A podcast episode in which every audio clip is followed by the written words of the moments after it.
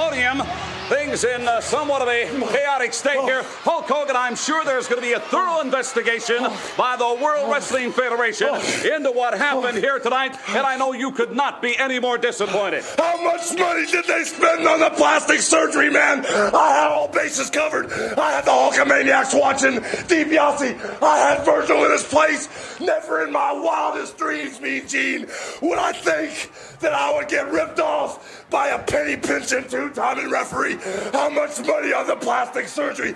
How much money did he spend to pay the referee off? When I turned around, me Gene, they were identical, identical. Take a look right, right here, Hulk. Here it Look is at the now. shoulder, brother. There. Look at the shoulder. That's it. The referee is paid off, brother. Look at the hundred dollar bill falling out of his pocket. I know you're disappointed. My Hulk. Hogan, Vince Hulk McMahon, Jesse. Ventura, and Bedlam, Panda.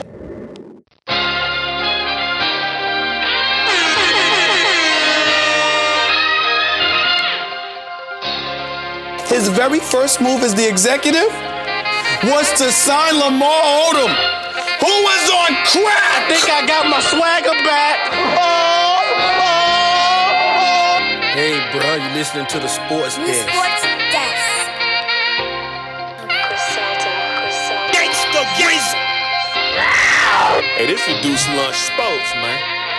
Come on now. Welcome back, welcome back, welcome back to another episode of the Reduced Lunch Action Sports News Desk. I'm your man's one more time, Dedrick L. Hicks Jr. And remember, folks, as I do every week, that I am here to give it to you raw and uncut. And this your man Black, one of your favorite sportsologists, back in the building once again. D, let's do it. Yes, sir. Yes, sir. Yes, sir. We have an action-packed show for you guys today. A lot of things to get into. It is currently Sunday around 7 p.m. Me and Black have the All-Star festivities playing uh, in the room with us, man. So uh, I think the skills challenge just completed. Has a bonus from the Pacers. Win that. Uh, in a row for a big man winning the skills challenge. What's up, point guards? What's up, shooting guards? What's up, uh, three men, small fours? What's up? You know, so me and Black, you'll hear us, you know, blurt out some things here and there. Think they're getting ready to do the three point contest in a second. But of course, we're talking all star like, like I just mentioned.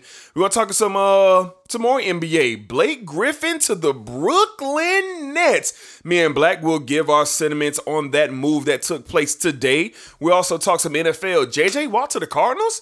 Hmm, were you shocked by that? We'll talk about it. We're gonna talk some Russell Wilson. It's heating up. Each and every week heating up with Russ possibly exiting Seattle.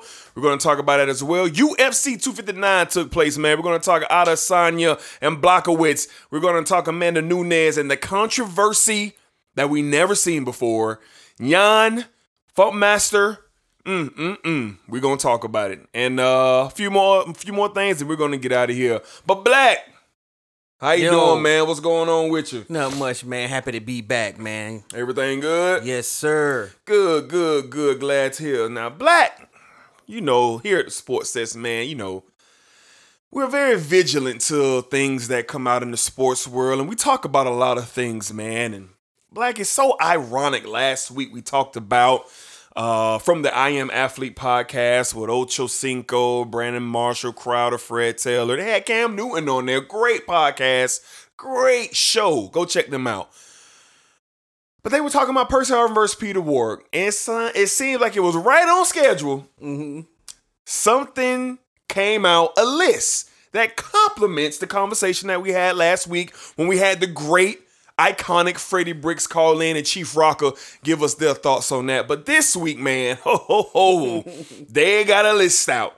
They have a list, and boy, we are going to get into this list. Now, we got our college football correspondent, Cedric Farr. We're going to be giving him a call in just a few minutes, but me and Black, we're going to go ahead and dig into this list a little bit, and then we're going to get Koppel on the line. So, Black, this list is the most, most exciting college football players of all time. 10 man list. Now, here's the list 10 through 1. Here we go.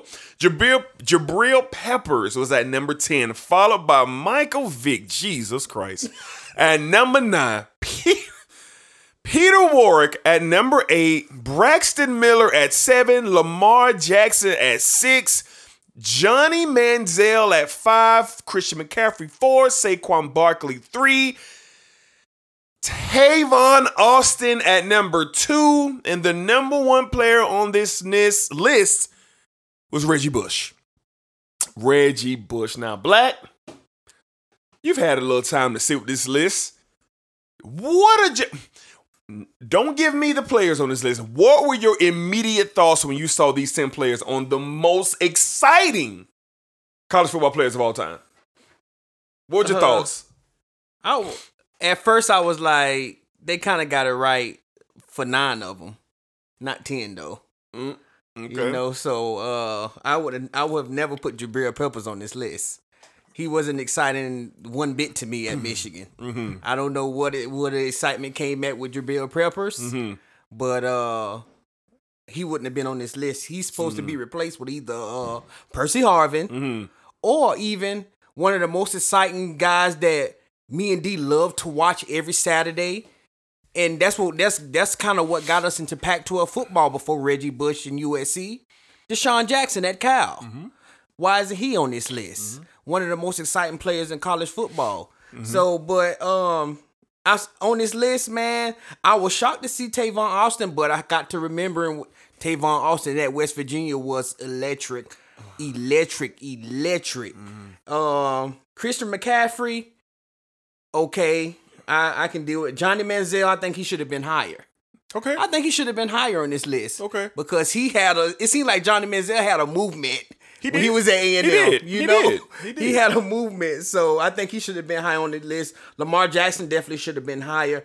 Braxton Miller D for me, I just don't Keep it real. he has to come off. Thank D. you. Let's talk he has, about He this. has to come off D because Keep it real. Braxton Miller should not be on this list. In my opinion, to have Michael Vick and Percy and Peter Warrick this low is is outrageous to me. Egregious. They sh- definitely should be in the top five. They should definitely be in the top five. But uh, other than that, and other than uh, Braxton Miller and Jabril Peppers, I'm replacing them with Percy Harvin and uh, DeSean Jackson. Uh-huh. In my opinion, but they should come off. Everyone else on this list, they right where they belong. Okay. All right. Well, I have one name. Just one? No, no, I have Oh, one name oh, that should oh. be on this list, but I have several players who oh. shouldn't be on this. Several. Yeah, Tavon Austin. We'll see you. He was on D, electrifying come one on. one D, year. Come on. He was electrifying one season. One season when West Virginia went 12 and 1. One season with him and Pat White. Before then, he was a specialist punt returner. Just because you're good at punt returning doesn't mean you're one of the most exciting players. He was exciting that year. He was just a punt returner me and kick personally, returner. me personally, he And does not. He don't make my list. Okay. He don't okay. make my list. Second name on this list that shouldn't be here: Braxton Miller. this is god awful that his name is on this list. Next, Jabril freaking Peppers. I ain't saying Jabril Peppers wasn't good at Michigan because he was. He was very good at Michigan, but he should not He was not exciting on this list. Where is Cameron Newton Oh man. on this list? Where is he? Mm. If you made this list and you will hear my voice, my name is Dedrick Hicks Jr. Find me I forgot on. Twitter and Instagram and let's have a conversation. Where is Cameron Newton? Where is Percy Harvin? Where is he? Where is he? Now we get ready to call our college football correspondent, but I got one No bone to DeSean pick. Jackson? He- D, he it wasn't one year. He close. You're Oh, right. But he- okay. he's close. He's close. But I'm looking But at you'll leave him off though. Ba- barely leave him off. Okay. I all right. barely leave him off. Okay. McCaffrey, excellent. Manziel, excellent. Lamar Jackson should have been first or second or third on this list. Hold on, bro. I got one more name. Hold on, Okay. hold on. Let me get this one off. Michael Vick is number nine on this list. Tell me a player. Tell me a player who was must see every Saturday besides Cam Newton. That's the only name I give you. Give me one other player on this list or any list, period, that was a mandatory must see TV. Give me one. I'll say mandatory. You could afford to miss a Christian McCaffrey game. Sure. You could have even afforded to miss a Johnny Manziel game unless he was playing Alabama, LSU, or Titan, a big Titan in the SEC. But I don't care if Michael Vick was playing Southern Eastern Citadel. I don't care if he was playing Florida State. I don't care if he was playing Miami. I don't care if he was playing Wolfson High School. Shout out to the Wolfpack. I don't care where Michael Vick was playing. He is and was the biggest attraction outside of those USC Trojans with mm. Reggie Bush and Cam Newton. That is the ticket.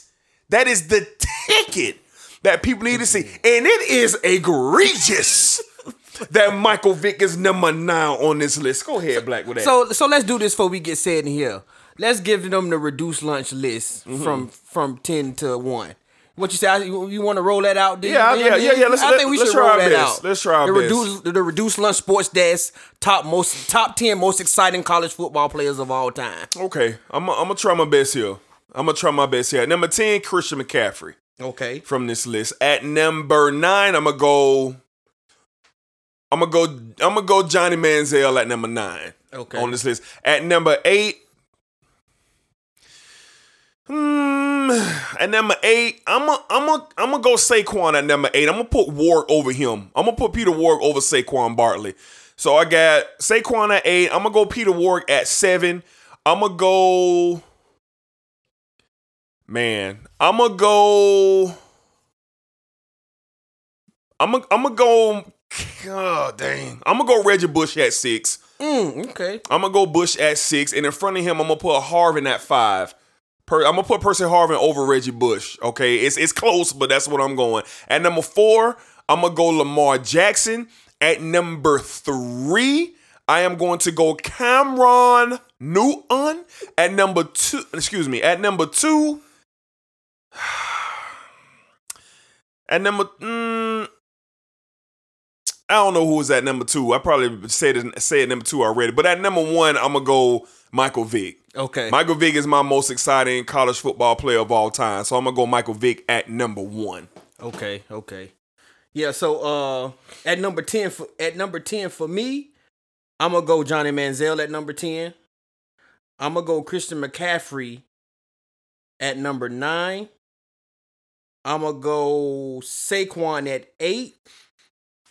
I'm going to go um Ooh.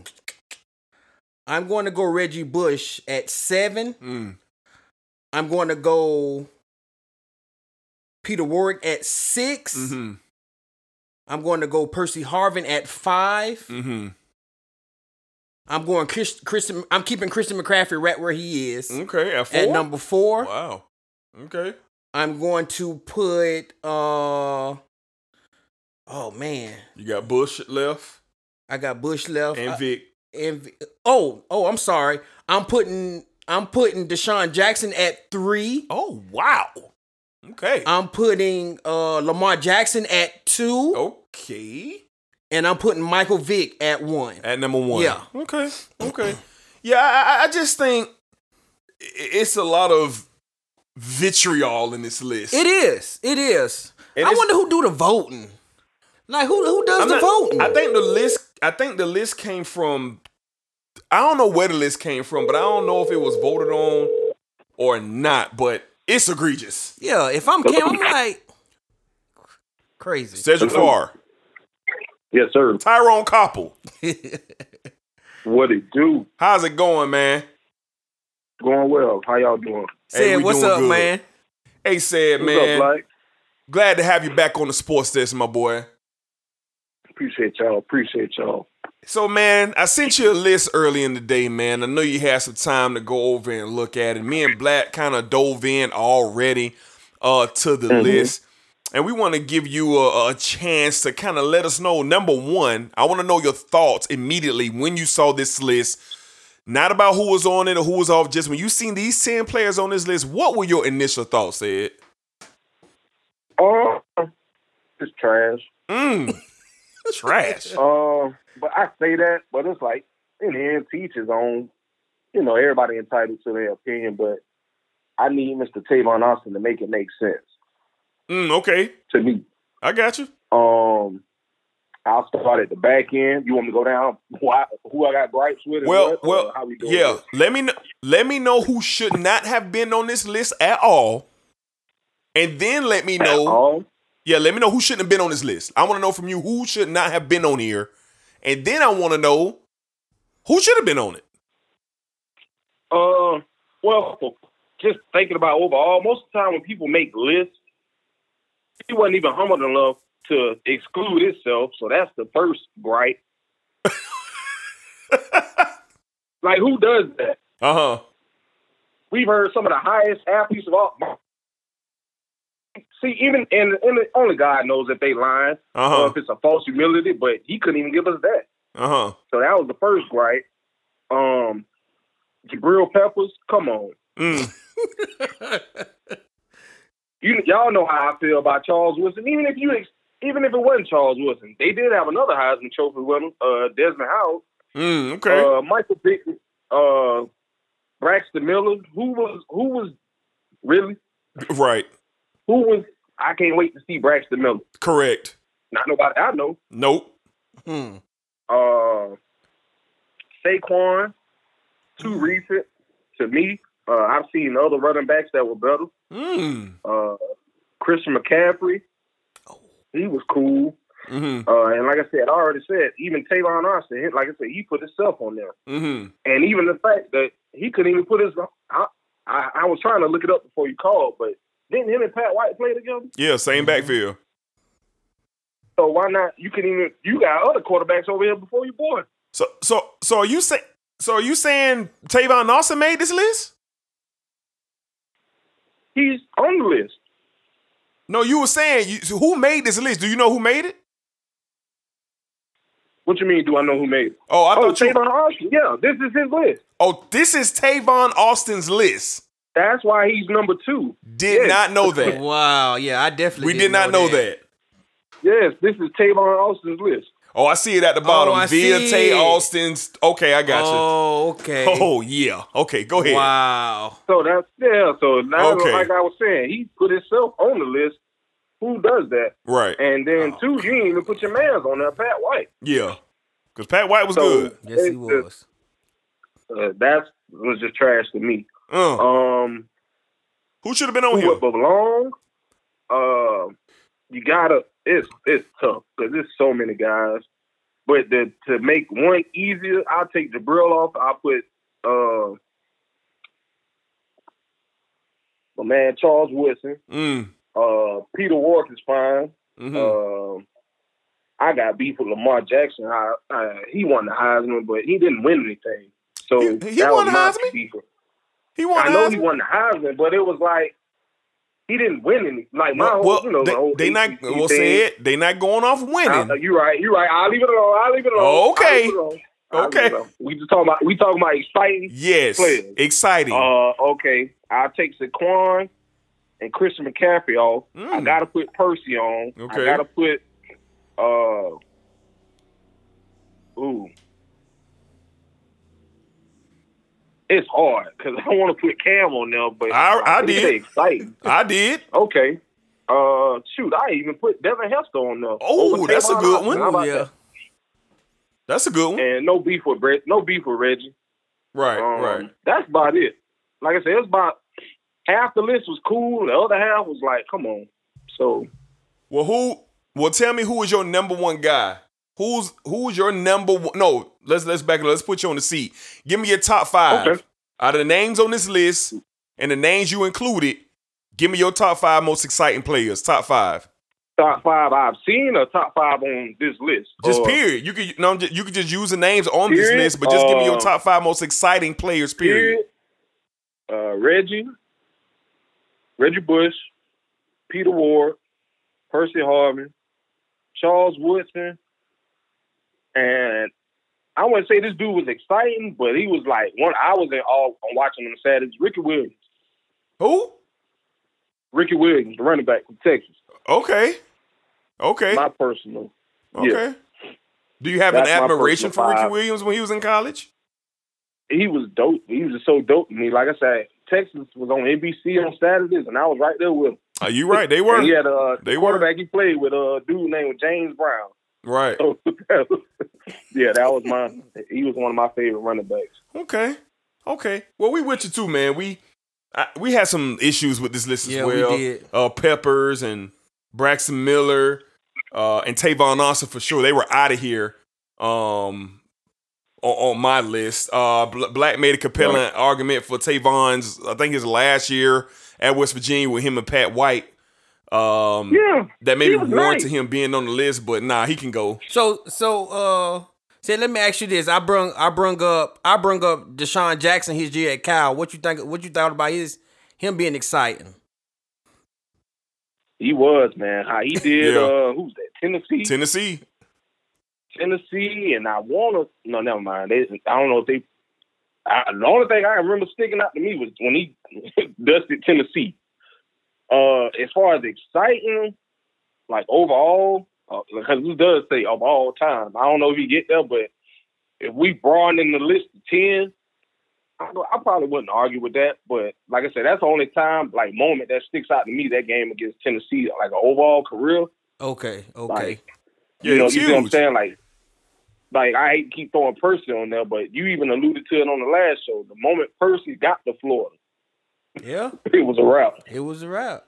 It was a wrap. It was a wrap. So, That's what's up. but yeah, that's Okay. um, Yeah, we uh we just wanted to give you a call, man, and just get your thoughts on this list because I was offended. I was offended yeah, when I saw when I saw this yeah. list. It, it, it, it made, but it, I'm sure it made more sense once I, you know, you figured out it was Tavon Austin. It did because we didn't know that. on, it did because we didn't Yeah, know. it, it was his list. Yeah, we didn't know that. Uh, Sid, you didn't you didn't say anything about Michael Vick on this list. Like, I didn't hear you Mm. mention his name. give- yeah, I, Michael Vick having a problem with him on the list. He was on there. Yeah. You know what I'm saying? Me No, having you a didn't. problem with him. No, on you the didn't. No, you didn't. No, I don't think it was a problem with Mike Vick. He was he was electrifying. For sure. He was all that. That was all. When you thought of it, that's all they had. Hmm. Had he had a couple more people, he might have pulled that off in '99. But that's a 2000. But He that's, probably could. that's another story. Yeah, he Yeah. didn't have a Another Peter story. Warwick. He didn't have a Peter Warrick. No, he didn't. 50th scene. Okay, said No, he well, didn't. or, or said while we got you on the line, man. Is there anything that you would like to get off your chest? Anything you might have been sitting with No. in the sports Yes, world? I, I'm so I'm so glad you asked. oh, So here glad we you go. What's So I listened to the show last week, Uh huh. and I'm gonna put this uh, out there. I'm a Florida Gator fan before anything. Sure. My favorite player to ever come through, or favorite quarterback, I should say, is Danny Wuerffel. But I cannot sit aside the slander that people give Tim Tebow. Hmm. Talk about it. I'm gonna talk about it. So, uh, I heard that had Percy not went there, pretty much Tebow wouldn't have been nothing. Is that correct? Mr. That is Black? correct. That's correct. That's correct. So, my beef with that is Percy was never. It's a it's a it's a saying in uh, football. Your best ability is availability. Tenfold. Percy Harvin never played a full season at Florida. Mm. So how to, so to say that that machine wouldn't have went without Percy, I don't. I just I totally disagree with that. What happened when he was on the Very field? game, and then Mister Fred, supposed to be a Gator, gets on here and says Tebow never beat Bama without Percy. In the very year they beat Oklahoma, who wasn't playing in the SEC championship game? Uh, Percy didn't play. I looked that up after the show. Percy, Percy did not play. Right. So I looked say that they- up. Mhm. But what game did he play in? not to mention, don't give me that. That wasn't Bama before Bama. Bama was the number one team in the country. Yes, year. they were. So yes, to they sit here were. and say Tebow couldn't win, of course, to me, they collectively did it together. Correct. Because you sit here No. and say No. the Pouncey twins was blocking for uh, Tebow, so I guess they weren't blocking for uh, Percy. I disagree, sir. I disagree. I disagree. You better go back and listen to Cam. When something need, when something had to happen for the Florida Gators, Well, they went to tell Percy if Harvin. he'd have kept this uh, When something needed to happen, off the laptop, when something needs, when something needed to happen for the Florida Gators, they found a way to get Percy Harvin the ball. they found a way to get Percy, Percy Harvin. Harvin. So, okay, you're right. So I guess all those third and ones and third Hmm. and threes and third and fours, when they knew who was getting the ball, and Tebow was keeping it on the dive, Hmm. that ain't account for nothing. And, Nah, and that's what I not said. like Percy. That's what I Especially said last goal week. line. That's what I'm saying. That's especially in the goal line. It's a 'Cause reason why. everybody was It's a reason why you got Oh, Percy Harvin on your most exciting list. All I heard, all I heard around that time, oh, them rushing touchdowns don't count. He's inside the one yard line. that's exactly what I said last week. Oh, I said, what about them times when you needed a play, when you needed to get a first down or a touchdown? Who got you those plays? Tim Tebow. Once again, it goes back. The person didn't play every game though. The only thing I could see, what happened when he played? yeah, that's what I'm about to say. The only thing that I could see to that I'm a, I'm gonna give you this. Percy's best year statistically was the year Tebow won the Heisman. But outside of that, you're not going to say and tell me they wouldn't have been as successful because Percy wasn't there. Mm-hmm. And then the last year Percy left, we had an undefeated regular season. Mm-hmm. Talk about it. To lose to the another, I'm pretty sure it flip flopped. This time Bama was the underdog. Talk about it. The very next year. Talk about it, said. I knew I should have called you That- last week instead of Fred. That don't mean nothing. An bruh. undefeated regular season. Undefeated regular season without Percy Harvin. Hmm, talk Going about to lose to Alabama. Hmm. But Tim Tebow, but Tim Tebow uh, But wouldn't Tim be as Tebow- successful. Come on, man. This is Look, egregious. it's not egregious. He It's just not- said he had told it's you. No, He he, just- he, he's what he telling me. He just said Percy Harvin didn't play for a season. For I don't undefeated. care, bruh. I do not care about him missing one or two games here and there.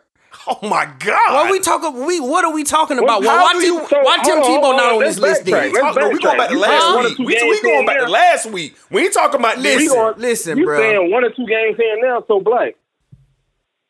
If they lose against oh, uh, Bama that first year, guess where they're not going? Talk about it. They already had one loss to Ole Miss. Talk about it. A game Percy Harvin played. Huh.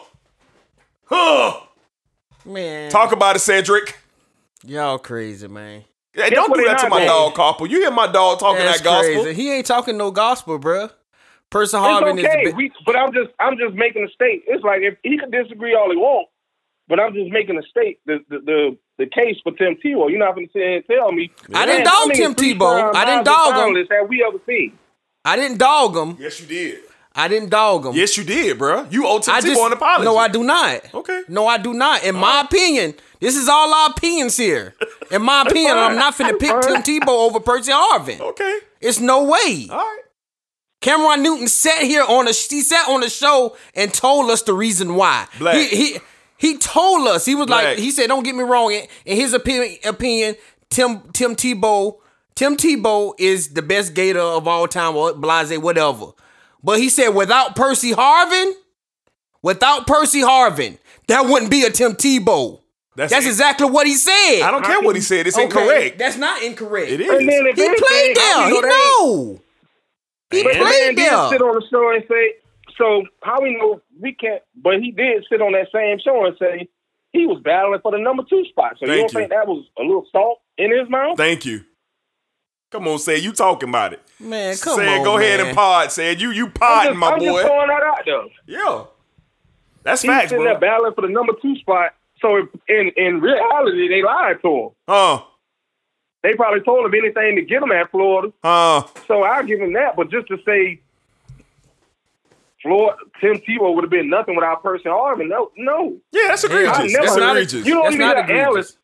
You don't even hear analysts say that. Thank nobody says that. consider Tim Tebow the Because greatest everybody so football player bruh. ever. Of course everybody gonna pick Tim Tebow over a Percy Harvin.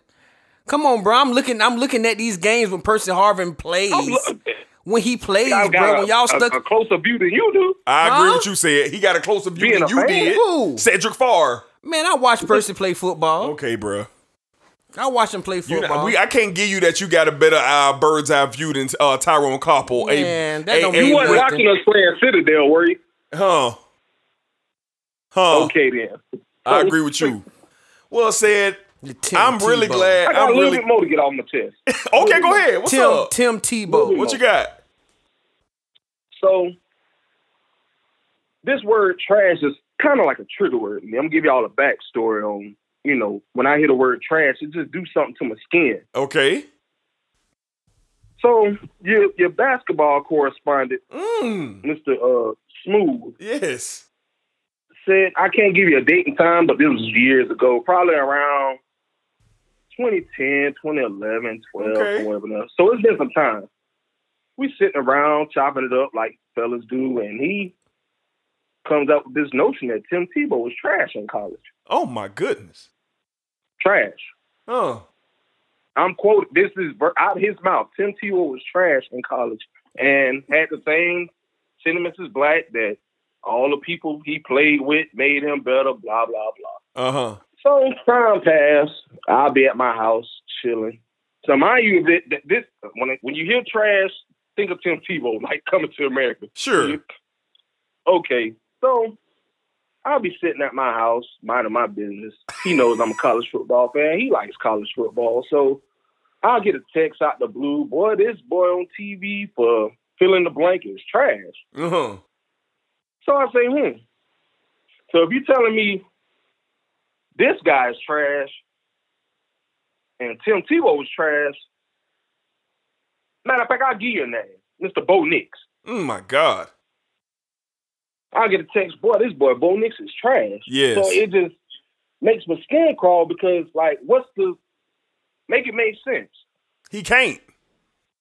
You can't define trash, and I get it. I don't know if some of that was skewed around the hype of uh, Tim Tebow's NFL career. You know, I'm not going to get on here and argue to that. He was garbage in, Sure, of course. uh, in uh, in the pros, but to say one of the most highly decorated players of all time in college,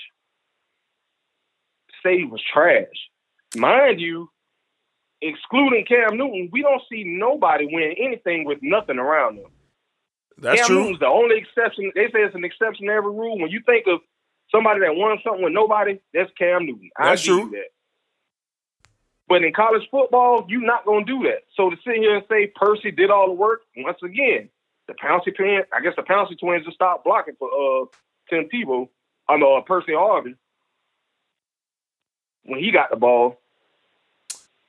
So I Said, just don't get it. said, I just I would don't just. understand it, and he he know he wrong. Yeah. Will I ever get it? Uh, I don't even want to apologize, but just come on, make it make sense for me. And what bothers me the most about Smooth, he's smarter than that, and Oh. I know he's smarter than that. That's what bothers me Uh. Well said. the most. Don't worry about smooth.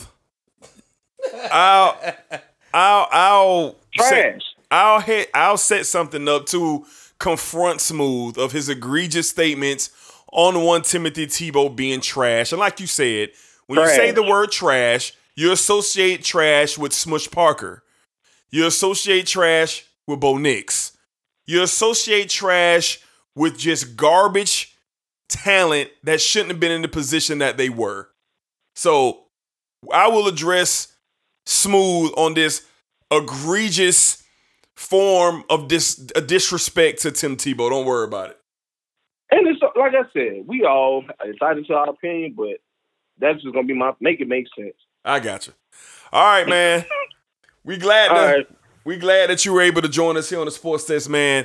It was really great having you. We got to get. We're gonna have you back in studio real, real shortly, man. So you be cool like that, man. Appreciate you taking the time to talk to us. All right, appreciate y'all calling. All right, be Sid. easy, man. Later. Yes, sir. All right, man. That was our college football correspondent Cedric Farr getting some things off his chest uh, about the one Timothy Tebow. All right, we're gonna move along in the show, man. Like I said, uh, we we wanted to start the show off with that, man. That that was that list, the most exciting list of all time, was done by Tavon Austin. Me and Black did not know that, but uh, Tavon Austin, if you just so happen to hear this, sir, you were exciting in your uh, uh, time at West Virginia, but Mr. Tavon, respectfully, uh, you are not one of the top ten uh, most exciting players in college football history. Now, if we get a top 20, top 25 list, my man, I don't have nothing to argue there. But hey, maybe one day, Tavon, we can have you here on the sports desk and maybe you can break it down for us just a little bit more. All right, man, we're going to transition into our sound of the week. Now, Black, I was watching First Take, man. And you know, Max and Stephen A, they really give it up for basketball. And we had Max come on there and have an interesting opinion about Joel Embiid versus Shaquille O'Neal. So I don't know if you had the chance to hear this, but I'm going to play this and then we're going to uh, break it down a little bit here. Do you think Embiid is a more skilled big man than Shaq? Yes, and I want to be very clear. Shaquille O'Neal was better in his NBA than Embiid is in this NBA. Okay, are we clear? For the same people who want to give Mel Kiper grief because he makes a comparison to Tom Brady. Oh, you can't. Shaquille was better in his day than Embiid is in this day. But if we're just talking skills, yes, the answer is yes. Embiid is a more all around skillful player. Now, Shaq was an underrated passer. He was a very good passer. I always thought of him as a good passer. But Embiid has become a much better passer. In terms of their dominance in the paint, no one ever was as dominant if they got the ball down low than Shaquille O'Neal. But Embiid, in this NBA in particular, is also impossible. He's a legit seven footer, Stephen A. 250. He's a, he's a seven footer and a wide body, and he's in shape now. But so so the down low skills are there, and he's shooting fewer threes, and he's more down in the paint than before. And as a result, he's at the line more than ever before, and he's shooting 86%. Free throws, much better than Shaquille O'Neal ever did. And even though he's shooting fewer threes, like two or three a game, two and a half, three threes a game, he's hitting them at like 40% or a little better even right now, Embiid. The difference primarily between Shaq and Embiid in terms of all around skill is Embiid can shoot. In fact, there's never been in the history of the NBA a seven footer who's a big seven footer, not a power forward, a center who can play with his back to the basket with the all around skills of Embiid.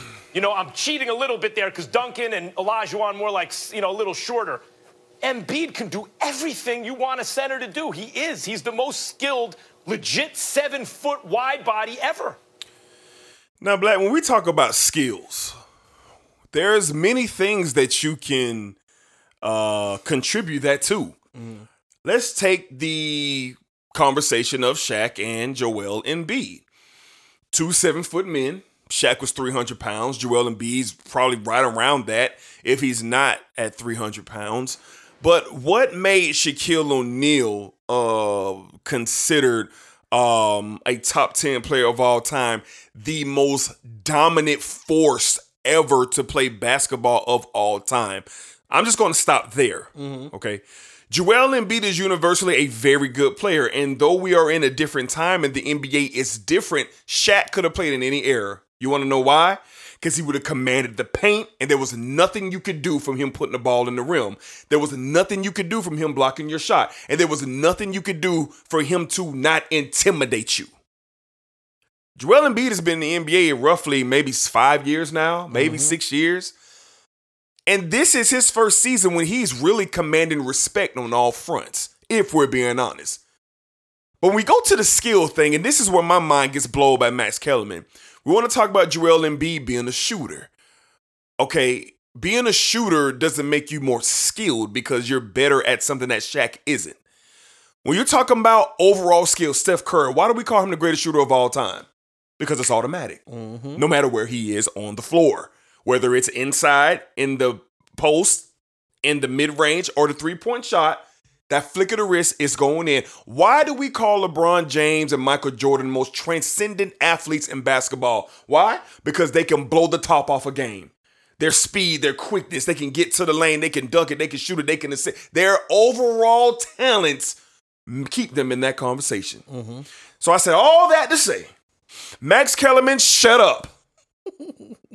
For you to put Joel Embiid and Shaquille O'Neal in the same breath when it comes to skill is egregious. And for all those out there, but but Embiid can hoop. Embiid can put the ball on the ground. He can do a step back. No. On a consistent level, an efficiency level, Shaquille O'Neal is a quote unquote slam dunk. Joel Embiid shooting 18 footers or three pointers is not a consistent thing. It's just cute to the eye. It's like a beautiful young lady walking by that you know you don't got a chance with. You'll look at her like, oh, she hot, man. Talk about it. And now she gone. Joel Embiid will come out against the Orlando Magic and give you five threes in that game and score 42 points. But then we see him time and time again in the NBA playoffs. Mm, Hmm? We, we, we gonna talk about it today? mm, We see no. Joel Embiid in the NBA playoffs do what? Don't do it, D. What does he do?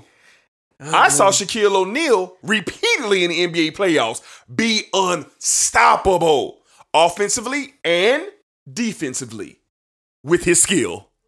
So until Joel Embiid can rival Shaquille O'Neal's skills on a consistent level, we shouldn't have this conversation. Like, you got not. anything on that? I just want to say one thing, D, and uh, I know you can speak on this because I thought you were going to say something about this. Uh, didn't Young Shaq play for the Orlando Magic? He did. Didn't Young Shaq run the floor and put the ball between his legs in Orlando? He did.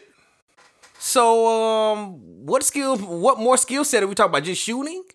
I don't know. Didn't Young Shaq in Orlando and LA pass the basketball? Yeah. So we're are, are we're separate. It's one word that you said, and and and and and and it, and it ends all this for me. Dominant. Dominant. Joel Embiid is not a dominant basketball player. Not at this time. He's No, having a great year. He's showing that his game can evolve and be better. Yes. Yes. That's what he's showing. Yes. Shaquille O'Neal was dominant the day he came in the NBA. The day one. Day one. Mhm. As a Magic, he was dominant, and as a Laker, he was dominant. Like D just say, he demand respect in the paint. Ask everyone that guarded Shaquille O'Neal. Ask every man that had to get dunked on or get his block shot from Shaquille O'Neal. It's a reason why he's the most dominant player in NBA history, in my opinion. For sure. So Joel Embiid has a little way to go. So Max, I don't disagree with you. He has skills, Of course. but he doesn't have Shaquille O'Neal skills. No. he's not dominant. Consistent. And and and when you talk about this stuff, Max, go back to the Orlando days. Go back to Shaq's young days. Like Joel Embiid when he first started out his first five seasons in the NBA. What was he doing with the Magic? Taking them to NBA Finals. Has Joel Embiid been to NBA Finals? Not even to a conference final. Not even to a conference final. As the best player on the team. Exactly. Yeah. So, Max, let's not do this. Shaquille O'Neal will forever be the most dominant big man to play NBA basketball. Yeah, no doubt. And he is very skilled. People confuse Shaq's dominance and they don't look at it like his skill. Like, bro, Shaq was a great passer out the post.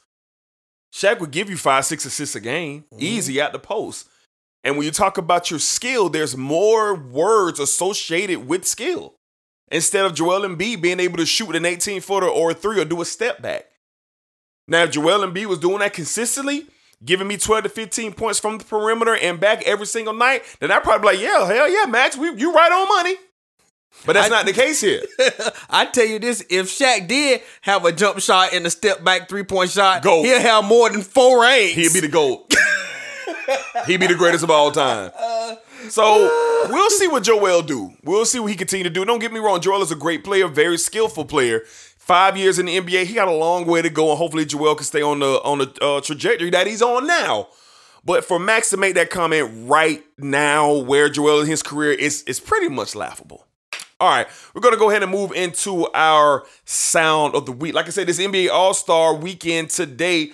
So the game is getting ready to take place. Steph Curry just put on a shooting exhibition. Yes, he did. Going crazy, man, winning the three point contest. Greatest shooter of all time.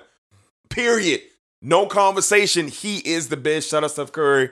Winning a three point he contest. wanted that too because he hadn't lost his last ones in the, those those That's the last second two that one. he was in. That's the second one. Yeah, and he 2000 lost to Klay the first, First time, year. right? Yeah, okay. 2015 All right. 221, he's a champion.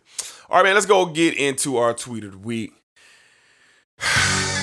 Black, how come, man, it, it seems like every single year it's a team out there that's created. It's a team where people want to flock to to stop the king. You can't say this about no other player in NBA history, not even Michael Jeffrey Jordan. We didn't see teams come together to beat Michael. But we see it happen with LeBron James, and it happened again today, Black. Blake Griffin cleared waivers, and he is now a Brooklyn Net. And when this news hit, it went berserk. So I'm going to read a couple of tweets on this man, and it's ugly. Last year, one of the best years to. I'm sorry. My man's at Bryn Shep 25. Last year was one of the best years to watch uh to watch because anyone could have won. There was no super team. It could have been the Bucks, it could have been the Lakers, it could have been the Clippers, and more. This is the stuff that ruins the fun of the league. Please stop this. At Red Mitch 7. Bruh, they assembled the Avengers once again just to beat a 36 year old LeBron James. At Jalen's daddy. First Harden wore fat suit. Then Blake act like he can't jump. Man, this Nets 30 for 30 is gonna be lit when they lose to the Lakers. Shout out to Jalen's daddy, my boy. And last but not least, we got old Boogie 92. How come nobody talks about the crazy amount of help in all caps that KD needs to win championships? Laugh out loud at old Boogie 92. Hmm. Hmm. Might be a little bit of truth to that, huh, my boy? Those are our tweets of the week, man. So without further ado, Black, Blake Griffin, man. Blake Griffin cleared waivers and he is now a Brooklyn Net. Black, what are your immediate thoughts on Blake Griffin joining the Brooklyn Nets? I don't care. I really don't, bro. I really don't care. Mm-hmm. You know, bro. Um, LeBron James is one. Would you would you say LeBron James is one of the most criticized NBA players of all time? Oh, LeBron James. oh, chest tie, yes, Huh? yes. Most most you know up there critical- for sure. Yeah, it's up there, right? Up there for sure. Yeah. So LeBron James leaves Cleveland and goes to the Miami Heat. Ooh, he's potting. and he brings Chris Bosh with him. At the time, what would you say Chris Bosh was at in his career when he joined the Miami Heat? Did you look at him as one of the top tier big man, well, Yeah. small forward, power forwards Yeah. in the league? Yeah, recognize you. Dwyane Wade kind of on the other side of on the other side of uh, He was still in his, his, prime. career. He was still in his prime. when Bron got there. When He was Bron still in his got prime. there? He was still Okay. his prime. And LeBron made this big three. He did. and um for some reason Mm. LeBron got criticized and criticized for Vandalized. joining uh Dwyane Wade and Chris Bosh to go down to Miami.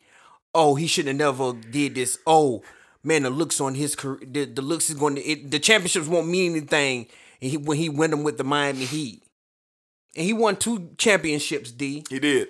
Four straight finals appearances. Then he went back home and Yes. delivered one of the greatest championship wins in uh, NBA history. Sports. In sport, I'm sorry, in sports history. Yes.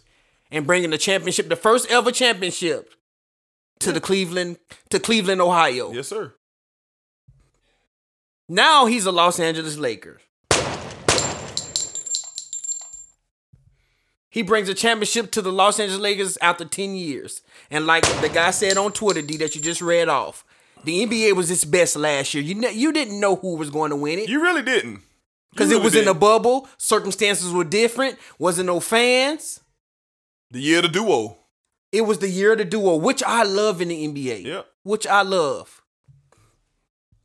Now, Mmm. now we have a team assembled in New York, Brooklyn to be fact.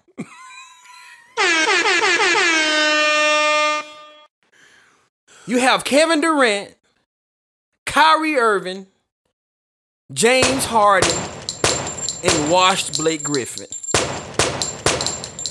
All assembled to beat the four-time, four-time, and four-time Finals MVP and NBA champion, 36-year-old LeBron James, LeBron Raymond James. Thank you, my boy. Thank you for doing that. LeBron James. But we praised the Le- Nets for all that they're doing. Did we sit here and praise the Nets? it's no negative in Kevin Durant teaming with James Harden and Kyrie Irving. It's no, it's it's it's nothing wrong with that. To be the 36 year old man? He's 36, D. Kevin Durant, you can't be the 36 year old man by yourself? No. James Harden, one of the greatest scorers the NBA has ever ever seen. James Harden, you can't do it by yourself? Mm, mm, mm, we see LeBron win championships by himself. Yes, we do. And no disrespect to Kyrie Irving, he won, he hit one of the biggest shots He did ever. in in history in Cleveland basketball history Ever. to deliver a championship to Yeah. to the Cleveland Cavaliers. But Crazy shot. LeBron James is the focal point of teams. He's the focal point. Yeah, head of the snake, maybe. This is my thing, and I said all this to say this. I said all that to say this. I'm sick of the narrative of, of LeBron James not being uh, uh, being held to uh, accountability like other players who are put in the conversation with him as being great. Stephen F. Stephen A. Smith said one thing, and I I really didn't ever understand. And I'm looking at it now, I was like, "It's no way that this could be right." He said if he deliver a, delivers a championship to the Brooklyn Nets, he would challenge LeBron as being the greatest player in the NBA history. How in the hell is that going to happen? Kevin Durant has been a, basically been a part of two juggernaut teams. Hmm. Two juggernaut teams to win his championships. Mm-hmm. He's never won nothing in OKC when he was the man. Mm-hmm. He had to go join Steph and Klay and Draymond in OKC.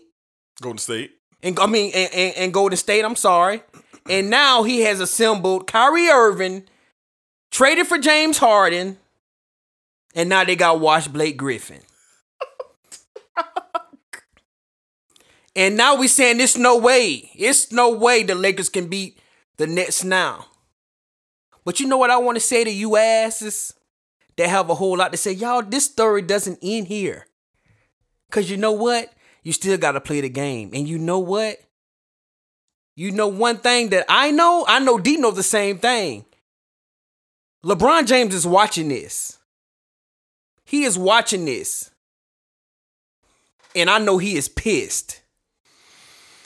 Cause D, I think I'm going to see this picture painted this year for the rest of this year, going on to the second part of the season. It's going to be a beautiful p- portrait painted, and we're going to see LeBron James paint this portrait of beating a team who was assembled just to beat the 36 year old man. Cause we're still going to beat the Nets. I don't care who they got. I don't care who they have. LeBron James will still be an NBA champion year in. I don't care who it is. You can, can you can assemble what you want to assemble. LeBron James is going to be on the mission. Anthony Davis is going to be back. And the championship will be won in Los Angeles, back to back champion. And LeBron James will be remembered for beating the team that was assembled, the juggernaut team. Two of the greatest offensive scorers we have ever seen in the NBA finals. LeBron James would beat them. And last but not least, Lakers in five. I'll make mine short and sweet. Sorry, sorry about that, man. Oh no, no, no, please. It's, it's all good. This is what we do the show for. I'm gonna make mine short and sweet. Don't if the next person texts me images of Blake Griffin in the Brooklyn Nets uh, uniform, I will be deleting you from my contacts. The next person who tweets me Blake Griffin in a Brooklyn Nets uniform, I will be unfollowing you on social media platforms. I don't care nothing about Blake Griffin joining. But what he gonna do? Who we gonna guard? This ain't Lob City. They out here throwing pictures of Blake Griffin and DeAndre Jordan videos like they was back in the Clippers a decade ago. And by the way, what did Lob City do? Nothing. Never made a conference final. All they did was get paid a bunch of money, ain't won nothing. And Blake Griffin was the head of that. Ain't nobody worried about Blake. Y'all talking about yesteryear. I told somebody earlier today, somebody said, Hey D, what do you think about Blake Griffin going to the Brooklyn Nets? I said, Nothing. Just a big name. Just a big name. Who's washed up and they ain't gonna do nothing. Let me tell you something, man. Black is right on the money. LeBron James will never get a pass When Anthony Davis got to the Lakers, y'all bashed LeBron James. Y'all said it was LeBron who got. Now, oh, LeBron couldn't win with Zoe. He couldn't win with Bi. But I ain't see nothing today with Blake Griffin going to Brooklyn. I saw nothing when James Harden was traded to Brooklyn. I saw nothing. There's any, I'm gonna leave you with this. We're gonna move on. We never got to see Kyrie Irving and Kevin Durant play by themselves. We never got to see that. Why? Because KD got hurt. But as soon as KD was back to form and Kyrie Irving was back to form, 15 games into the season, James Harden was upon arrival. And we're going to see what time it is in just a couple of months when the Brooklyn Nets and the Los Angeles Lakers are meeting in the NBA Finals. And we'll revisit that conversation then. But like I stated earlier, the next person who takes me a picture of Blake Griffin in Nets uniform or tweets me or Instagrams me something about Blake Griffin in Nets uniform, you will be unfollowed. Your contact will be deleted. All right, man, let's go ahead and uh let's see what we got. Let's go ahead and get into our start bench or cut dragging out the show today, man. But we have some good conversation. But let's get into our start bench or cut.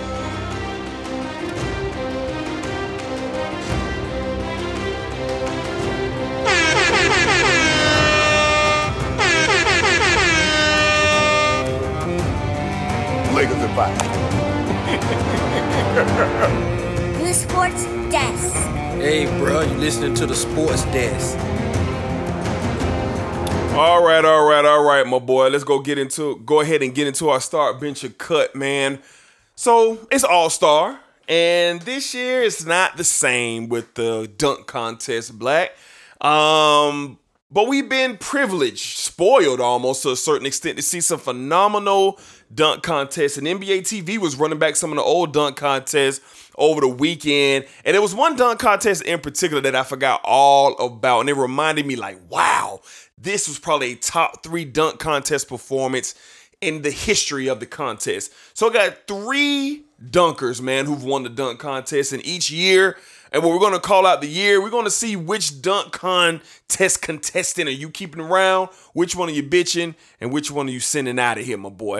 Up first, 1988, we have Michael Jeffries Jordan's Beautiful display of dunks in that contest, dunking from the re- free throw line, rocking a baby, robbing a cradle dunk. Just some ex- just some eloquent dunks from Michael Jordan. Number two, 2000 dunk contest, Vince Carter. Don't have to say nothing else. Probably the greatest performance in dunk contest history. And at number three, a unsung contest that a lot of people don't talk about. Zach LaVine in 2015 in 2015 where he scored 50s on multiple dunks, my boy, and became a back-to-back slam dunk champion going back and getting into 2016 as well. No one really talks about Zach LaVine, and he was doing some beautiful things out there, my boy. So, Black, who you starting, who you benching, who you cutting? The 1988 winner Jordan, the 2000 winner Vince Carter, or the 2015 winner Zach LaVine? I'm going to start Vince Carter.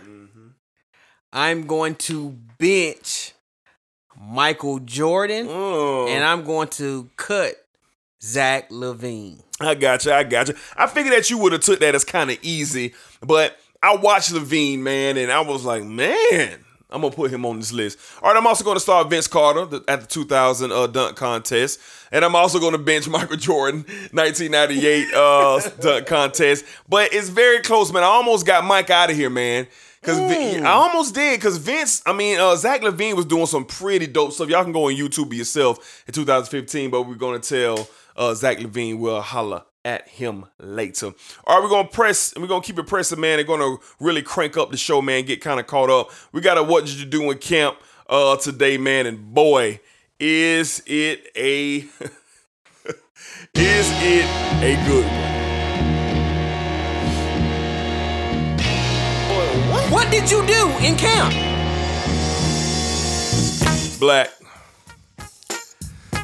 Now it's funny, man. How me and you have the same one, so we just gonna do this one together, man. Okay. So last night, Black, we had a two on two basketball exhibition for charity, man.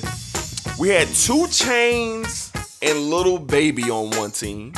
and we had Quavo and Jack Harlow on the other team.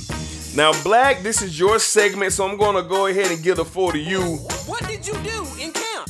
Tell me, what did you see in particular that made you think and say, What did you do in camp? First of all, I'm going to read something to you, Dean. And I don't know if you've seen this. okay, And this is from Bleacher Report. uh, Per source, Lil Baby after this basketball two on two game. Being put the basketball down to go see what that football field looked like. Lil Baby. It's the reason we ride in the car and listen to your music. sure, It's the reason we get hyped when you when you come on the radio or we playing we downloading you on iTunes, Spotify, wherever it may be, either either your streamer services. But Lil Baby, what did you do in camp when you and 2 Chainz were practicing for this two on two? I got to see Quavo, and I agree, one of the one of the best rapper basketball players that we have today. What did you do in camp? You gave him a little cross up. I said, okay, maybe might got a little something. But the next thing I see, your back, your your shot got blocked all the way into the fourth row of the Georgia Tech Arena. and then you get the basketball and you bike down, you bike down Quavo, and you put up a two-handed layup and it missed. Lil Baby, what are we doing? What are we doing? I feel so bad for 2 Chainz D. Cause I know 2 Chainz really did put in the work. He just didn't have any help.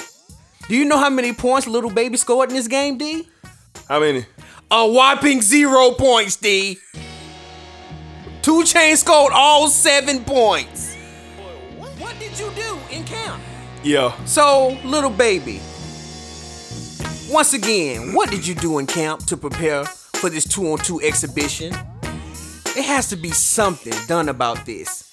Or, like you said, you need to stay on the football field. yeah. Uh, two things. Jack Harlow, why was he invited? Quavo had 17 points, 10 rebounds, 14. 10 ass- 14 rebounds. 14 rebounds, 10 assists, 6 steals. I mean, this man was out here by himself. Jack Harlow caught him a couple points, man, and cool. But it was just egregious to see. They should have let Offset go out there with his brother, man, and put him out there with uh, Off- and with uh, Quavo and let him do their thing. Jack Harlow, NBA, whoever put this together, don't invite these kinds of players again. They, call J. Cole, he can hoop. Why, why Lil Durk couldn't get a call Call before? Durk, call, call some of them boys. Okay, back to you, Lil Baby. We love you, bro. we love you, man. One of my favorite artists, man. I, I I ride to your music. I go to the gym and listen to your music. You just one of the dopest out there, Lil Baby. But when they started off the night to see if you could hit a free throw to see who would get ball first uh, in the game, and you went up to the line and you had your little dribble game going, and you shot that air ball that sent chills through my TV screen. that I had to grab me a blanket, Lil Baby, to cover up from the cold draft from your air ball. I simply was just thinking to myself right then, What did you do in camp? Lil Baby, we love you here at the sports desk. But come on, man. Don't go out there and embarrass yourself no more, man. go ahead and work on a new album for us. Get us some new music out here, man. But uh, it's time to put up the sneakers, man, for the rest of your life. yeah, man. So that was our "What did you do in camp?" moment of the week, man. It was it like a real fun time. What did you do in Uh, camp? Quavo, Jack Harlow, 2 Chainz, and Lil Baby Man. But man, you couldn't help but cringe seeing Lil Baby touch Man, the basketball. oh, but hey, man. this is what I will give him. I will give him credit with him knowing that he's not good at basketball at all and went out there and just did what he did, bro. So I will give him credit for that because I got to take some guts knowing you can't play and you go out there and, And I mean, they was bad. talking yak too, like, Yeah, yeah, yeah. we gonna win this. I'm like, okay, Lil Baby, I ain't even know Lil Baby could hoop. He can't. He can't hoop. Yeah, he can't. He can't hoop. But I was saying that before, you know, I seen what I seen. Right, I was right, like, right. I I had never seen you no video of him hooping because you know how they always have videos of the rappers hooping with NBA players. Never seen him, but so I was thinking, okay, he might got a little something, but uh, Nah. no sir. No siree. All right, man. We're gonna transition out of our uh, what did you do camp the, what did you do in camp segment of the week. We're gonna go right into the National Basketball Association.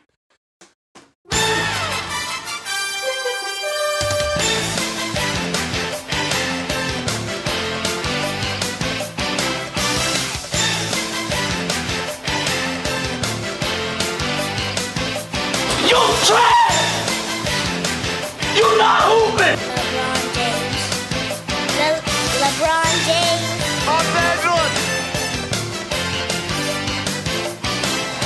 It's time, once again.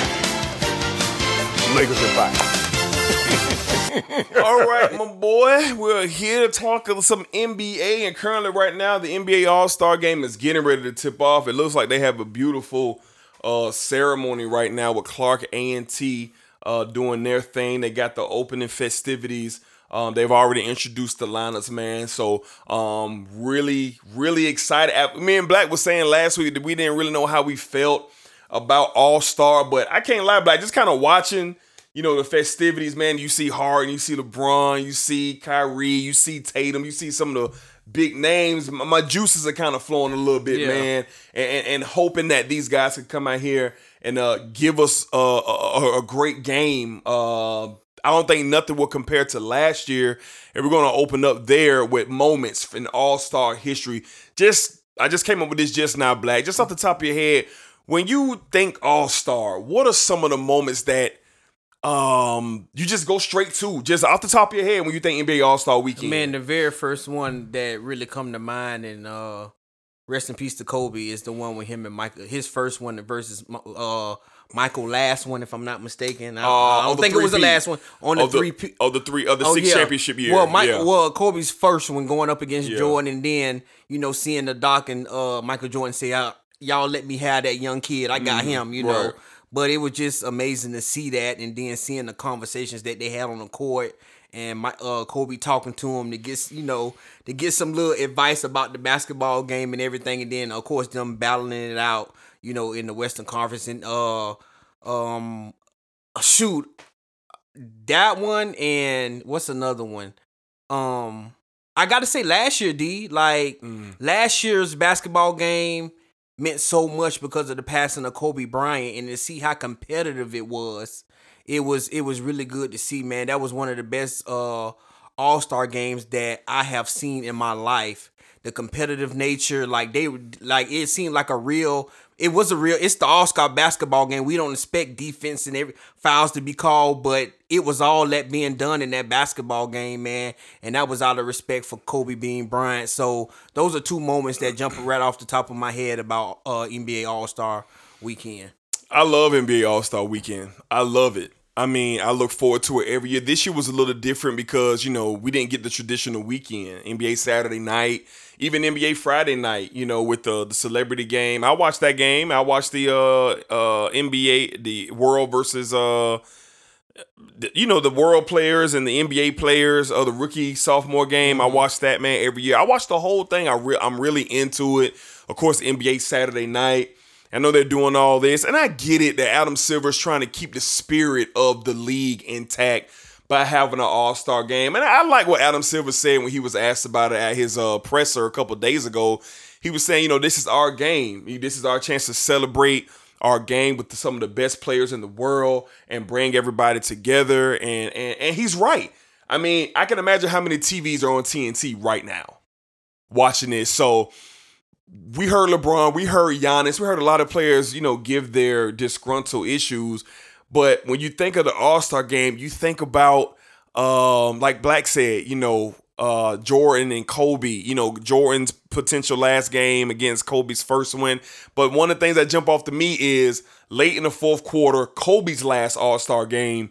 Um, when LeBron ran over to the top and he ran somebody out of here, you got Drake on the front row mm. and Drake stand up and clapping and LeBron just in Kobe face, like having fun. And- And Kobe got the rock and, you know, they did their thing on one of the final possessions in the fourth quarter. That's just something that'll stick out to me forever because LeBron and Kobe are my generational talent players that I'll carry on with me when I'm 50, 60, 70, Lord willing, how long I'm gonna be on this earth. It's Kobe and it's LeBron. Those are the two. You know what I'm saying? So I always remember that. I remember Jordan's final, final All Star game where he did the traditional fadeaway on Shawn Marion uh, to win that game, and Vince Carter gave up his starting spot to give it to Jordan. I think it was Vince Carter or Jason Kidd. It was one of those two that gave up their starting spot so Jordan can play. I just thought that was dope. And last but not least, Magic Johnson who uh they just voted him in the All-Star game down in Orlando, you know, when he was entertaining coming back. He didn't even play. Yeah. But the fans voted him in and he started and he won the MVP. You know, so it was just really dope to see that down in Orlando. I remember watching that game with my dad uh many years ago, man. We were coming home from church and uh, that's when the All-Star games was on like at three o'clock, three or four o'clock. So I remember that one vividly, uh, cause my dad was just rushing to get home because Magic uh, was back on the floor, man. And Matt Johnson is one of my father's favorite players. But um, All Star Game is just so incredible. It's a great opportunity, and hopefully tonight, you know, we'll get a good exhibition uh, between these two teams. And we got Team LeBron and we got Team Giannis. And what did you think of? I mean, Team uh, KD. We know KD's not playing due to injury. But what did you think about the draft? What did you think about KD, who he picked up versus who LeBron picked up? And uh, who you think's gonna win tonight? Team LeBron or Team KD? even though Durant's not playing. I think Du- Durant's just a fool, man. Oh wow! this man's being tough on the All Star game. Uh, there's no way I'm taking Fred Kyrie Irving with my first pick. That's his teammate, bro. I don't care. What you mean? LeBron James took his teammate. he Giannis Antetokounmpo took his teammate. Uh, he didn't take Anthony Davis He with his didn't have first pick last year. Yes, he did. No, Yes- he didn't. Yes, he did. Yes, he did, bro. Anthony Davis was his first pick. I don't remember that. Man, look it up. I need to look that up. Giannis took Khris Middleton. Anyway, man, That's um, a teammate. I- you I- hard, boy. So you mean to tell me if I was out there in the pool, my boy, and uh, you was Yeah, of picking and you could pick you, so you gonna pick LeBron or you gonna pick me? I'm gonna pick LeBron. Ooh.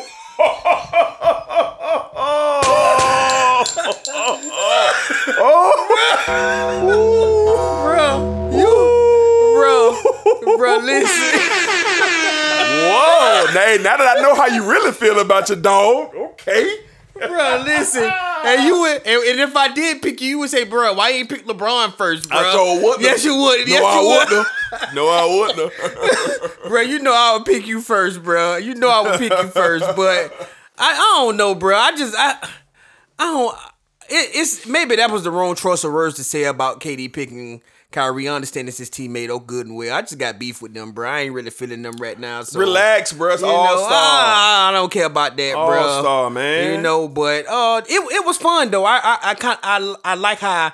They do the camp, the captains, and I like it. Allow I like it a uh, lot. allow them to pick their teams, man. I like I think the funniest thing was uh Rudy Gobert, man. That jump had me dying, Him man. Him Mitchell? being, it was somebody that tweeted called him Mr. Irrelevant. Like the last pick. I was like, dang, that's messed up, man. This man is an all star, man. He is. Like, it's crazy to see that, man. That nobody didn't want him. So it's it, it, I like the format of how they doing that. I hope they keep it up, man, with the two captains uh picking their teams and everything. But I uh I really I really enjoy. One thing I didn't understand, uh, there seemed like uh KD's team got two extra players. What was the deal with that? I didn't understand that. his team had the injuries. So you had uh, Devin Booker, Mm-hmm. you got uh, Anthony Davis, um, and there was one other person who's injured. Oh, himself.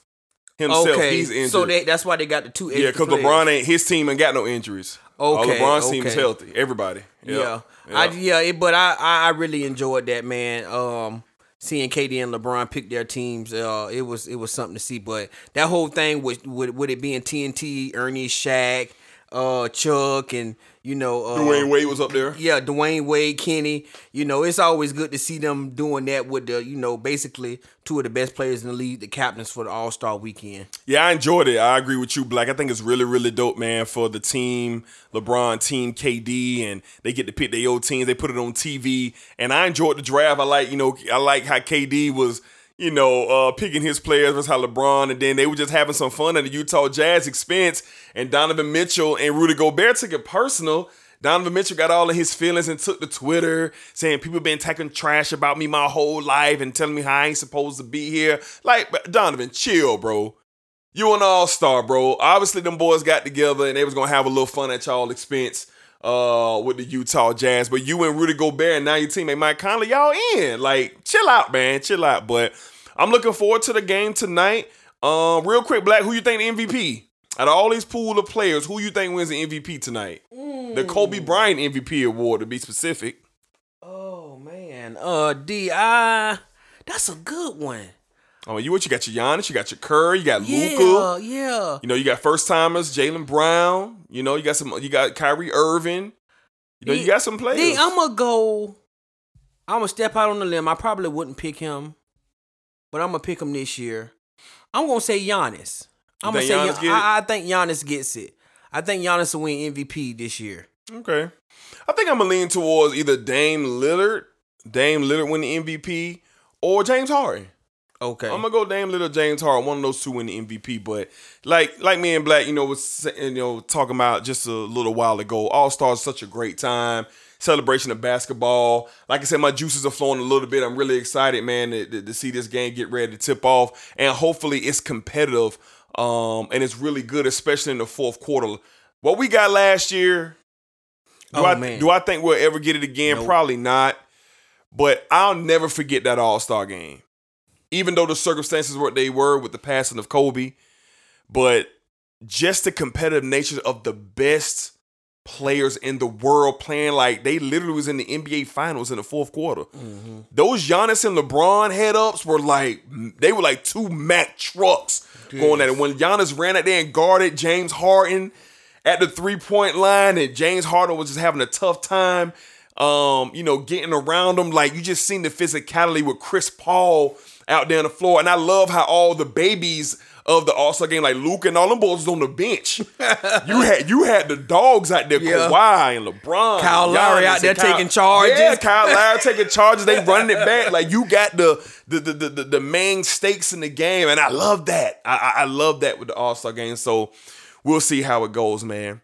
All right, Blake. The second half, second half of the NBA season will be starting this coming Friday.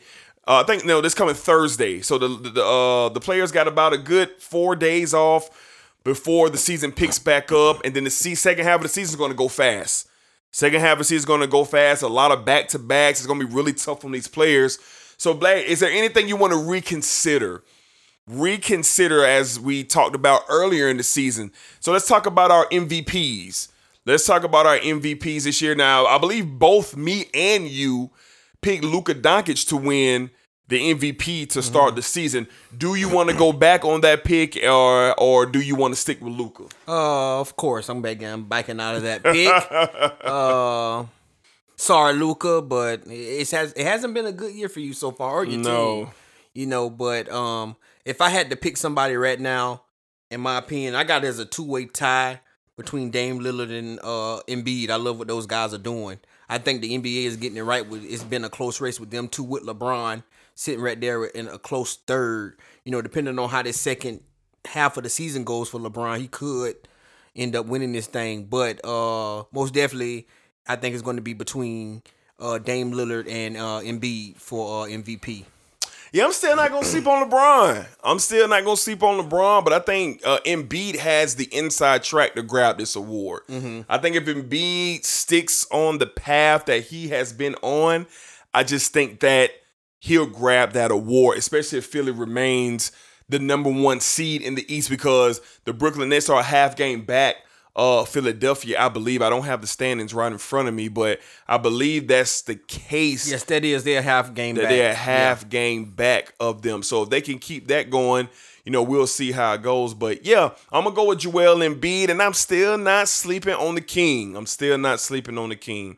All right, Black NBA Finals time. NBA Finals. Now both you and me both picked the LA Lakers and the Brooklyn Nets to make the finals. That was before James Harden and Blake Griffin got to the Brooklyn Nets. Black, are you still rolling with the Nets and the Lakers in the NBA Finals? I'm sticking with it. Cause Why that's you what I'm. You know why I'm sticking with it? You just for that? Cause that's what I want to see. Right. That's what I want to see. Right. Yeah. So I'm sticking with that matchup. Right.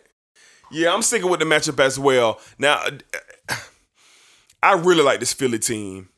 I just love what Doc is doing with them. They're playing some really good defense. Tobias Harris, Ben Simmons, Joel Embiid. They They're getting some good shooting from Seth Curry, and I can't forget, I forget my other guy for Philadelphia who's getting some good shooting for them as well. I like it. but- Tobias Harris. no, no, somebody else. Somebody else is getting some good three point shooting for uh, Philadelphia. I can't think. Is this? Is that that foreign dude? Yeah, yeah. It's I can't I Yeah, can't remember his something name. With an S. I can't think of his name. But when it comes down to it, the best when it comes down to it, the best players are going to make sure their teams win. And when I look at Joel Embiid, and Ben Simmons, and Tobias Harris against Kyrie Irving, Kevin Durant, and James Harden, I'm not even putting Blake Griffin in this equation. When I look at those three players, I just, I just, I just don't see how they don't win. I just don't see how they don't win. But I'm going to stick with the Lakers, and I'm going to stick with the Nets making the NBA Finals because it's must see TV. It's must see TV, and it's something that we want to have, and it's something that we want to see. All right, all right, Black. Um, that's pretty much it, man. That's pretty much it, man. Uh, for the NBA. So we got anything else, man? Before we get out. we know we we know after you know All Star break, that's when all the trade rumors and people moving around start. Oh yeah, start, trades start Okay, moving. Yeah. I- i- Is it something that stands out, or you see somebody landing somewhere unexpectedly that you that you uh didn't expect them to be there? Is are you going to you think we're going to see a lot of movement with with trade deadline approaching and teams being able to go get those last couple of pieces to make a run at a championship? I do think that we are going to see some key role player movement in trades. I don't think nothing big will happen. I think the big move has already happened with James Harden. But when you look at teams like Philly, when you look at teams like the Lakers, when you look at teams like the Bucks, I mean, you got to think teams are to do some retooling because of what's being done in Brooklyn. Now, I like my role players in LA, but we got to get a big. Can we go get Hassan Whiteside? I'll take that. Can we even go back and get JaVale McGee? Come, go get him, take him, bring him back. Can we get Andre Drummond? The Lakers' needs is another big, but what are we going to give up? In a perfect world, we'll be able to get somebody out of off of a buyout. But I don't know if Hassan Whiteside is going to be a buyout. And I don't know if Andre Drummond is going to be a buyout. Other than that, I I really don't expect nothing major. Just some key role players getting moved around. The Lakers can ill afford to lose KCP, Caruso for defensive purposes going later on. But um, we'll see what they do. But I don't expect nothing crazy to take place. I was thinking Bradley Beal could be on his way out, but it doesn't look like it's going to happen because Washington is starting to win games. Yeah. Russell Wilson, so Russell Wilson, Russell Westbrook is sound like look like he's turning it around and relying on Bradley Beal. And, and since he's averaging 25, 9, and 8 in the last six games, which the Wizards are five and one uh, in their last six games. So other than him, nah, I don't see none. What about you? Um, it's one thing I don't think we will see it, but I would love to see it happen, and I would be excited about it if it happened. Kyle Lowry came out and said if it was some one place he would, would go want to place when trade rumors had started about him, he said he wanted to go home to Philly, and I think him going to Philly D would be awesome for the 76ers. It would be. You know why it would be? Because you're taking pressure off of Ben Simmons. Mm-hmm. And then you're gonna have a, a true, you're gonna have a championship Floor general. level floor general Yeah. in Philly. And this and, and the things that that and the things that that could do for that team could be amazing. I, I don't agree. know if it would be enough to beat the Nets. But I think if that trade was to happen, I think they can battle the Nets, man, for this thing. I don't think it'd be as easy as you think it would be. No. you know, I don't think it'd be easy now. I think I really, I really, I would really love to see Kyle Lowry go back home to Philly and play for the Philadelphia 76ers. Okay, I, I would like to see that as well. I think you kind of get a sense that Kyle Lowry's time in Toronto is coming to an end, especially with the mm-hmm. emergence of VanVleet. Van Vliet can't keep coming off the bench. No, he can't. He can't keep coming off the bench. So I agree with you there. All right, man. So that's going to wrap up our National Basketball Association talk for this week. We'll be getting back to the NBA uh, next week on our show when the league returns. We're going to go ahead and transition to the National Football League. couple of things to talk about there.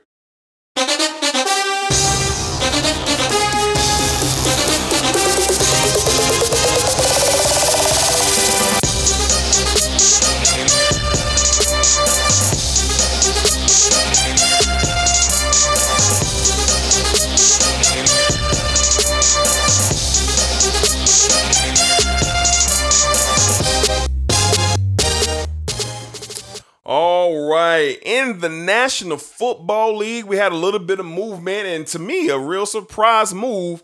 Black, we had J.J. Watt signed with the Arizona Cardinals uh, this past week, and he's really gushing over the fact that he's going to play with Kyler Murray, and and and he's really um really owning this Arizona Cardinals uh move. So, what did you think about J.J. Watt? Signing with the Arizona Cardinals. I was kind of shocked by this signing. Yeah.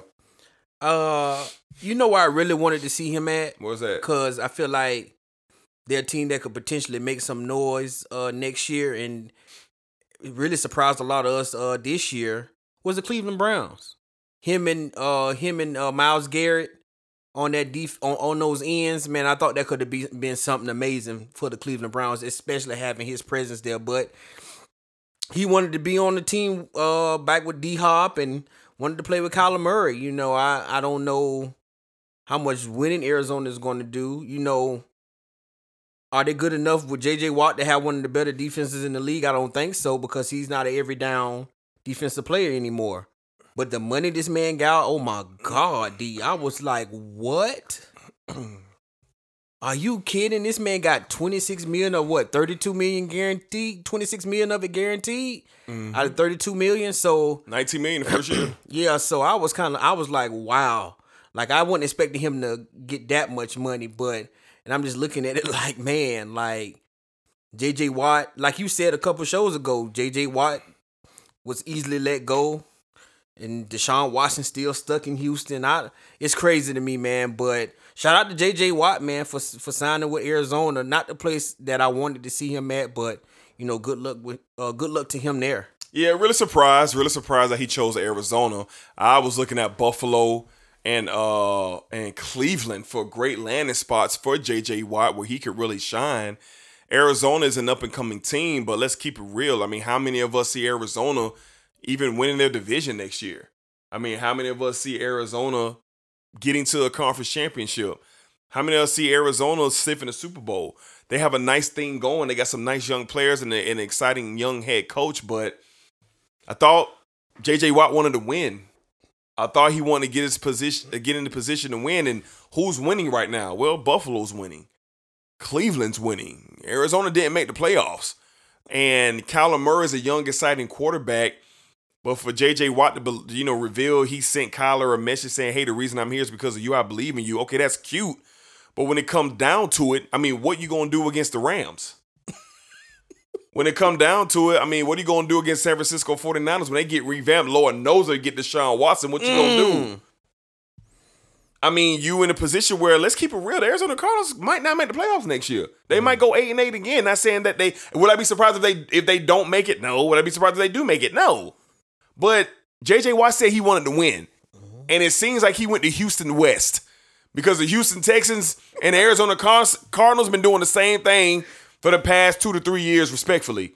So, yeah, I'm confused by it. And the Cardinals pay him a lot of money for what? This is a this is a guy who can't play every down. JJ Watt was a monster, former multiple time defensive player of the year, but he's out of his prime. Is he still effective? Yes. Another team, Green Bay. I could have seen him going back home to Wisconsin playing for the Packers. So we'll see. It kind of sounds like to me when Arizona Cardinals say, "Hey, we're gonna give you this money for two years." Kind of seemed like JJ Watt was like, "Huh, bet." Oh, but it was rumors that Cleveland offered more money than ca- what I- Arizona offered him. I gotta find out hard to what- believe That's that what he- that's what the rumor was. I gotta find when out I hard to believe. NFL Network, Right. Uh, they were saying how the rumor was that Cleveland offered, you know, More more, million on the first year or some somewhat. He would have made more millions over the years than what Arizona made. I gotta find it hard to believe that you wouldn't want to go play with Myles Garrett. But hey, we'll see. All right, Black, is Russell Wilson. Do you expect Russell Wilson to be a Seattle Seahawk week one? Do you think he is in Seattle week one? Um, I think he is until I until I see differently. Then I'm not gonna believe what's going on there. Know it's been a lot of talk, a lot of rumors, a lot of stuff generating with that. But until I see him uh, get the alert that he's with another team, he'll be in Seattle. Yeah, I'm kind of with you too. I'm kind of leaning towards him staying in Seattle. I really don't see uh how Seattle lets him go with the division that they're in.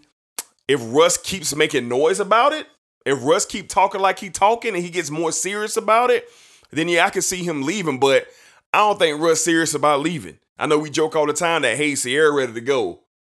Ciara, his beautiful wife, is ready to go, but I just don't see a situation where Seattle lets him go. And I don't see Russ as the guy that's going to be dug in and demand a trade. I just don't see it. So, you know, we'll keep our eyes close to that. But each week, isn't it funny? The last two to three weeks, we've been hearing a lot of talk about Russell Wilson possibly not being the Seahawks quarterback. That's cra- it's crazy how much uh we've been hearing. Like, yeah. it's crazy how you we starting to see now uh players want to take con- control of their careers, man. You know, so even with Deshaun, like we not it's crazy that we not getting much movement about Deshaun. That's what that's what's shocking about him because he's he's one of the players you would think, you know, Houston what the you, you're not doing anything even with Deshaun there. You're not going to do anything. I agree. I agree. I agree. So we'll you, see. You, you don't have anything in the draft. You don't have any. Once you get something for him, They will. go. they will. Once Whether you they get want something for him, you know this man already has come out and said, and even Jalen Ramsey did an interview, and they're pre- represented by the same agent. He said, "Yeah, I don't. Basically, I don't. That y'all won't be seeing Deshaun in the Houston Texan jersey no more." Nah. Nah. So it's just crazy how much you know. It's, it's you, you starting to see the quarterbacks take control of their career and you know want more than than the horrible situations that they're in. Yeah, I agree. I agree. We'll keep our eyes and ears close to that. All right, Black, we have free agency coming, man. Almost that time. Free Yeah. agency on the way in the National Football League. We know we're real excited down here in Duval with the Jacksonville Jaguars. A lot of potential moves that could be happening in this city. Um, a lot of moves happening around the National Football League, and me and Black will be going, or be go, or will be doing some special editions uh, with the free agency uh, the NFL Draft Live Show. We're going to be doing that again this year. So the NFL offseason is dwindling down. The new NFL year is kicking in. So, Black, how excited are you, man? I know specifically down here in the Bangham, down here in Duval County, man, how excited are you for this free agency uh, period to begin? Man, I'm excited. Just been hearing a lot of different things, man, from listening to the radio and you know seeing things on Bleacher Report, ESPN. Man, it, you know the one thing that excites me, D, is What's good that? to finally see the Jaguars in a good light on Sports Center, NFL Network. Anytime people talking about the Jaguars, I seen we have seen the Jaguars more than anything over the over the past few months here because they hold the number one pick, and we know we all know who's getting ready to come to Jacksonville. So I want to say this one thing that I heard, and I and D, I think you're going to have a rebuttal on this, Okay. as well. All of you reporters, media, Hmm. whoever you are, Jaguar haters, whatever you may be. I don't want to hear no freaking rumors about no Zach Wilson being the number one pick in the draft.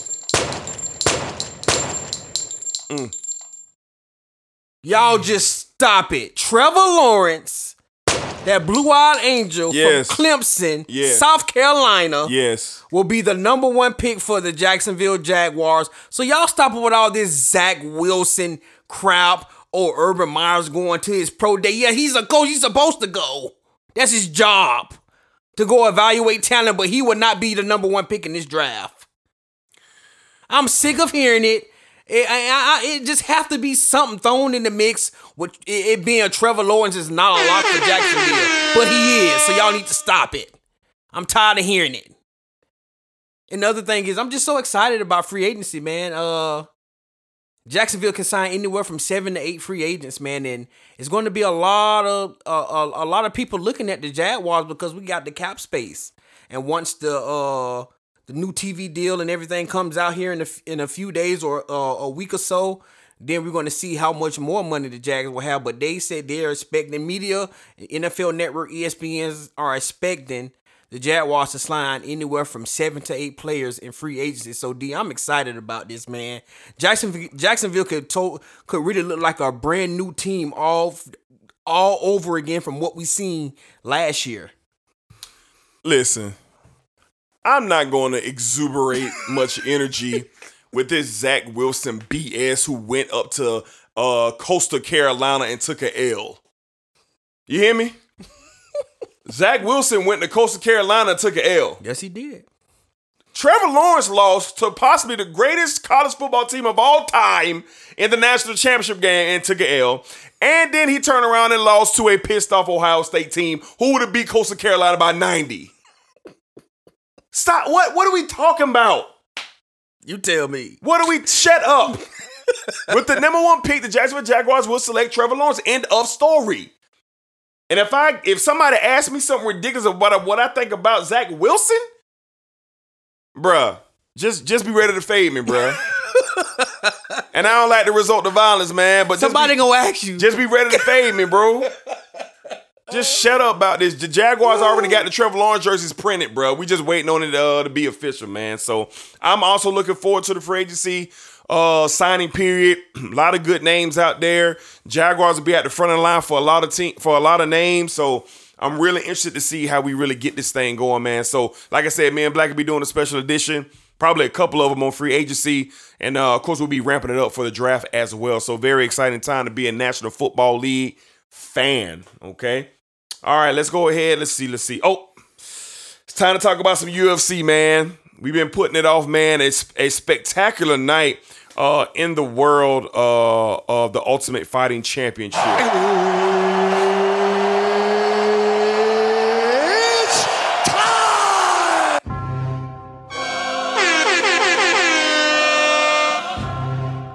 New Sports Desk. Hey, bro, you listening to the sports desk? Gangsta Grizz. He lied. You're listening to the sports show. Boy, what? What did you do in camp?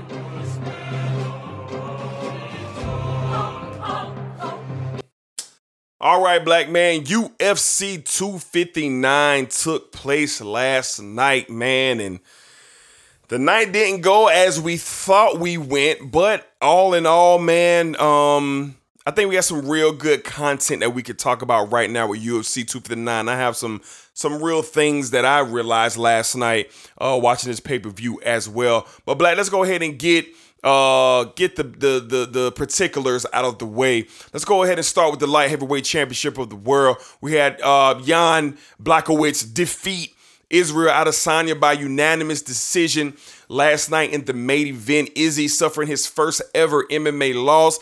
He failed to become the fifth ever simultaneous champion in UFC history. So, Black, what were your thoughts on what you've seen in the fight? And was the loss was the loss warranted by Adesanya? Did Jan do everything he needed to do to retain his 205 title last night? Um, from from what I from from what I seen, I think that he did he did what it take to retain his title. Um, he was we seen that he was the bigger man in there. Yeah. You know, he weighed the little guy down. You know, but at first, you know, at first, boy, they was throwing some blows, man. They was They they, was were throwing punching. heat. They was They- throwing they was throwing some heat, and I was shocked to see uh Israel take some of those big shots. Big because shots. If if Juan Jan hit you with Sleepy. you s- exactly. So um and then, then it kind of you know in the going into the the last rounds, you know, it kind of got away from that. Yeah. And uh, I got to agree with Dana, man. There's no way this fight was a unanimous decision. It wasn't. You know, wasn't. and, and and and I agree with with Dana again. Like this ref something have to be done about this refereeing here in some of these fights. We've seen some bogus uh Decisions. decisions go. I mean, you looking at a. I'm looking at the. I'm like, it's no way. Like, uh, Adesanya didn't get blowed out the water in this fight. Nah. You know, uh, uh, Blachowicz won the rounds he needed to win to Yeah. retain his title. That's what you expect from a from a guy like him. He was the bigger man, and we seen that. You know, Blachowicz came back into that fight 230 something pounds, Yep. and Israel Adesanya was still 200 pounds If that. you know so man he did everything that it took for him to uh to retain his title and uh i think he'll have the have that title around his waist uh for for a while You know, I learned something. Uh, I learned something last night watching uh, Adesanya and uh, Blachowicz um last night. When you seen Conor McGregor move up in weight, what was the underlying fact? Well, Conor cut a lot of weight to get to 145. Yes, he did. A lot. So he did. he walks around just like a lightweight did at 155. No problem. Matter of fact, Conor, Welterweight. yeah, that's what I'm saying. Conor was bigger than Alvarez, moving up from 45 to 55 to go after that belt. Then you had the same situation with Amanda Nunes. Amanda Nunes in her weight class, and she's uh, at 135. She cuts a lot of weight to get down to 35, but she walks around at a 145 weight. That's why you seen when her and Cyborg were next to each other. Nunes looked a little bigger than Cyborg because she cuts a lot of weight. And this story is so on and so. Even Daniel Cormier. Daniel Cormier is a heavyweight fighting at light heavyweight. Mm-hmm. Even though Stipe was the taller man, he wasn't the bigger man. DC held his own weight wise. Immediately when I saw Adesanya stand next to Blachowicz, this was Friday when I saw them do their Weigh face in. off. Yeah. I said, oh boy.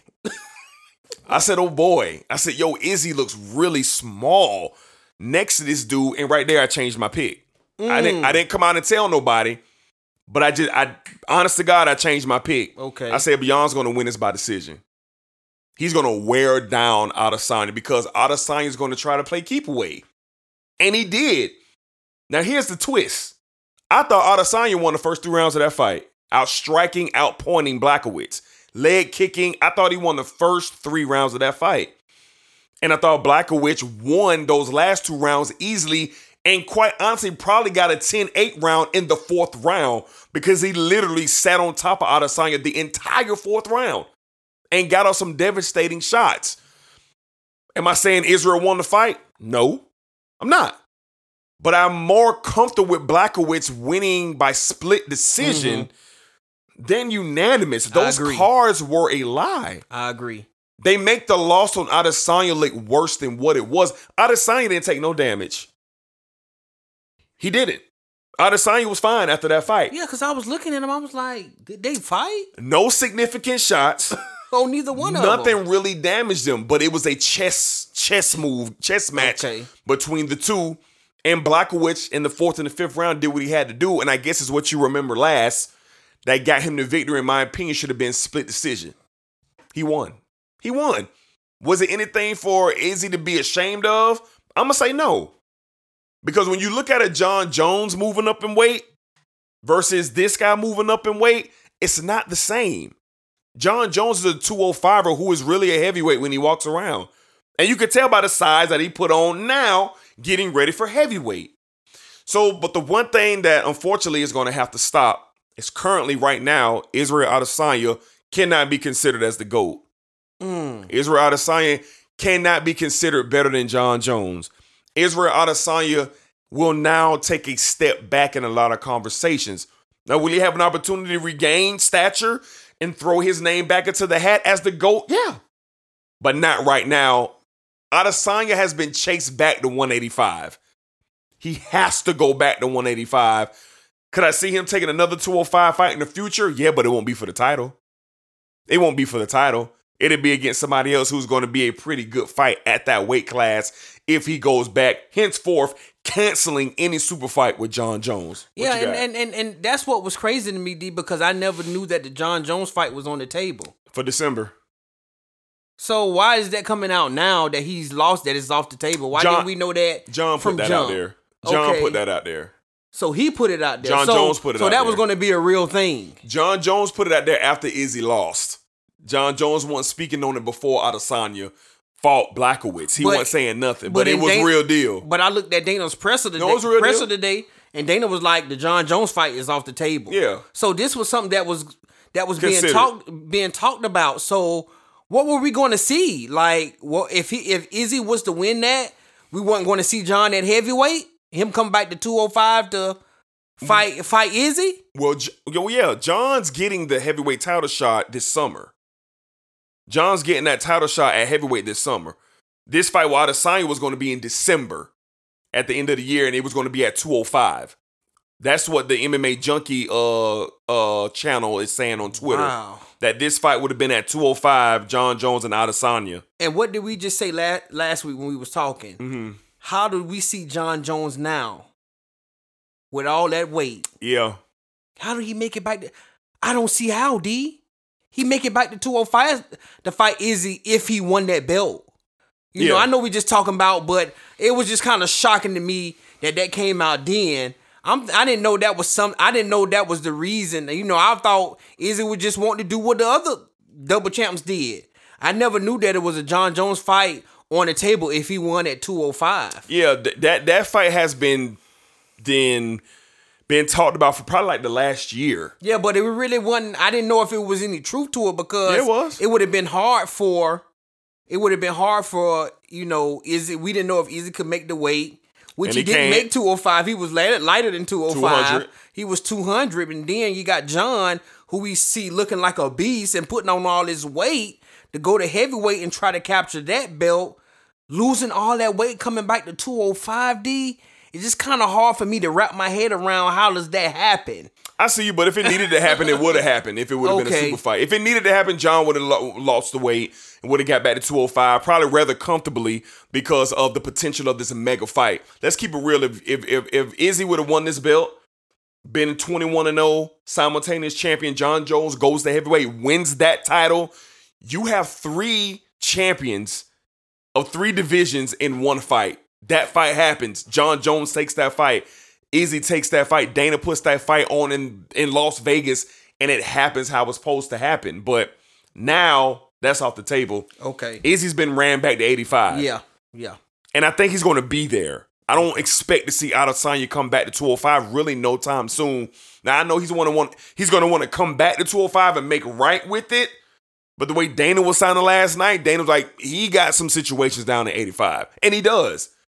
He does because let's let's call it what it is. If Robert Whitaker wins his next fight, he's getting the rematch with Adesanya. Mm. And in my opinion, Whitaker should have got a rematch. Automatic. Yeah, Whitaker, because he was the longest reigning champion before Israel. But then Israel goes and clears out the division. Cool. But Robert Whitaker deserves another shot. He does. He has one loss. But didn't Robert Robert Whitaker beat the same people that he beat? Except, but he's fighting Paulo He's Costa fighting now. Paulo Costa. but he beat everybody. He beat everybody Izzy else. beat, right? Yeah, right. So, I That fight got to happen. it gotta happen. It gotta Yeah, happen yeah, again. It gotta happen again. So I think Israel got humbled. I got is I think, and I hated to see it. He handled it well. he did. I thought it was good sportsmanship. He handled it well, and it was honest. because he could have really been salty about it, but he wasn't. It was honest. And then how can you hate Jan Blachowicz? You see how this guy carry himself? Professional. This, and like they call, they say the man is a Viking, yeah. and he is. So shout out to Jan. He took advantage of the opportunity, and he cashed in, and he gave Israel Adesanya, Israel Adesanya his loss. Now, let me ask you this about uh Blachowicz. Do you see him kind of? Do you see him trying to? Could he challenge what Jon Jones did in his division by kind of clearing it out, or you think that'd be tough for him to do? I think it'd be tough because of the style that he fights in. Okay. Um, do I see? Look, I see Glover Teixeira possibly beating Jan Blachowicz when they fight. Like, Jan has skill, Mm-hmm. he has power, but I'm I'm sorry, I hate to say this, but ain't nothing special about Jan. Mm. When you see him in the cage, if Izzy could have put on weight, he would have beat this dude. but he couldn't. Yeah, Izzy was fighting scared and It's hard- nervous. it was hard to make two hundred five. It's hard to make 205, and that yo, even though he took some good shots, but let's call it real, like he ain't standing there and trade with that man. no, he didn't. He At first, did he did. But he knew And he felt that a- power. After he felt it, he was like, oh, okay, Oh, I can't keep doing this. Okay. Okay. so shout out to Jan Black, Sean Jan Blachowicz retained his championship. Israel Adesanya. Hey man, just get back to the drawing board. You're still a great fighter, and we look forward to seeing what's next. All right, next up on this, man, the lioness, Mm. the lioness, Amanda Nunes made exceptional quick work of Megan Anderson. Two minutes in the first round, getting the tap out. Black, what do you got on the lioness, the greatest female fighter of all time? First, I want to say this about the GOAT. She got a hell of a chin. Yes, she does. Because Megan Anderson hit her with a shot Yep. that if it was any other woman, she probably would have took him out. Amanda and walked through it. and- and- and Amanda walked through it and got her out of here. Amanda was like, "Okay, I got to get you out of here." But it was it was good to see Amanda Amanda be that dominant against a taller woman, somewhat bigger woman. Would you She say? bigger? Yeah, yeah. So it was amazing. It, it was it was good to see see her, you know, dominate that fight the way she do now. In my opinion, like what else can you do at at featherweight for her? Who is there?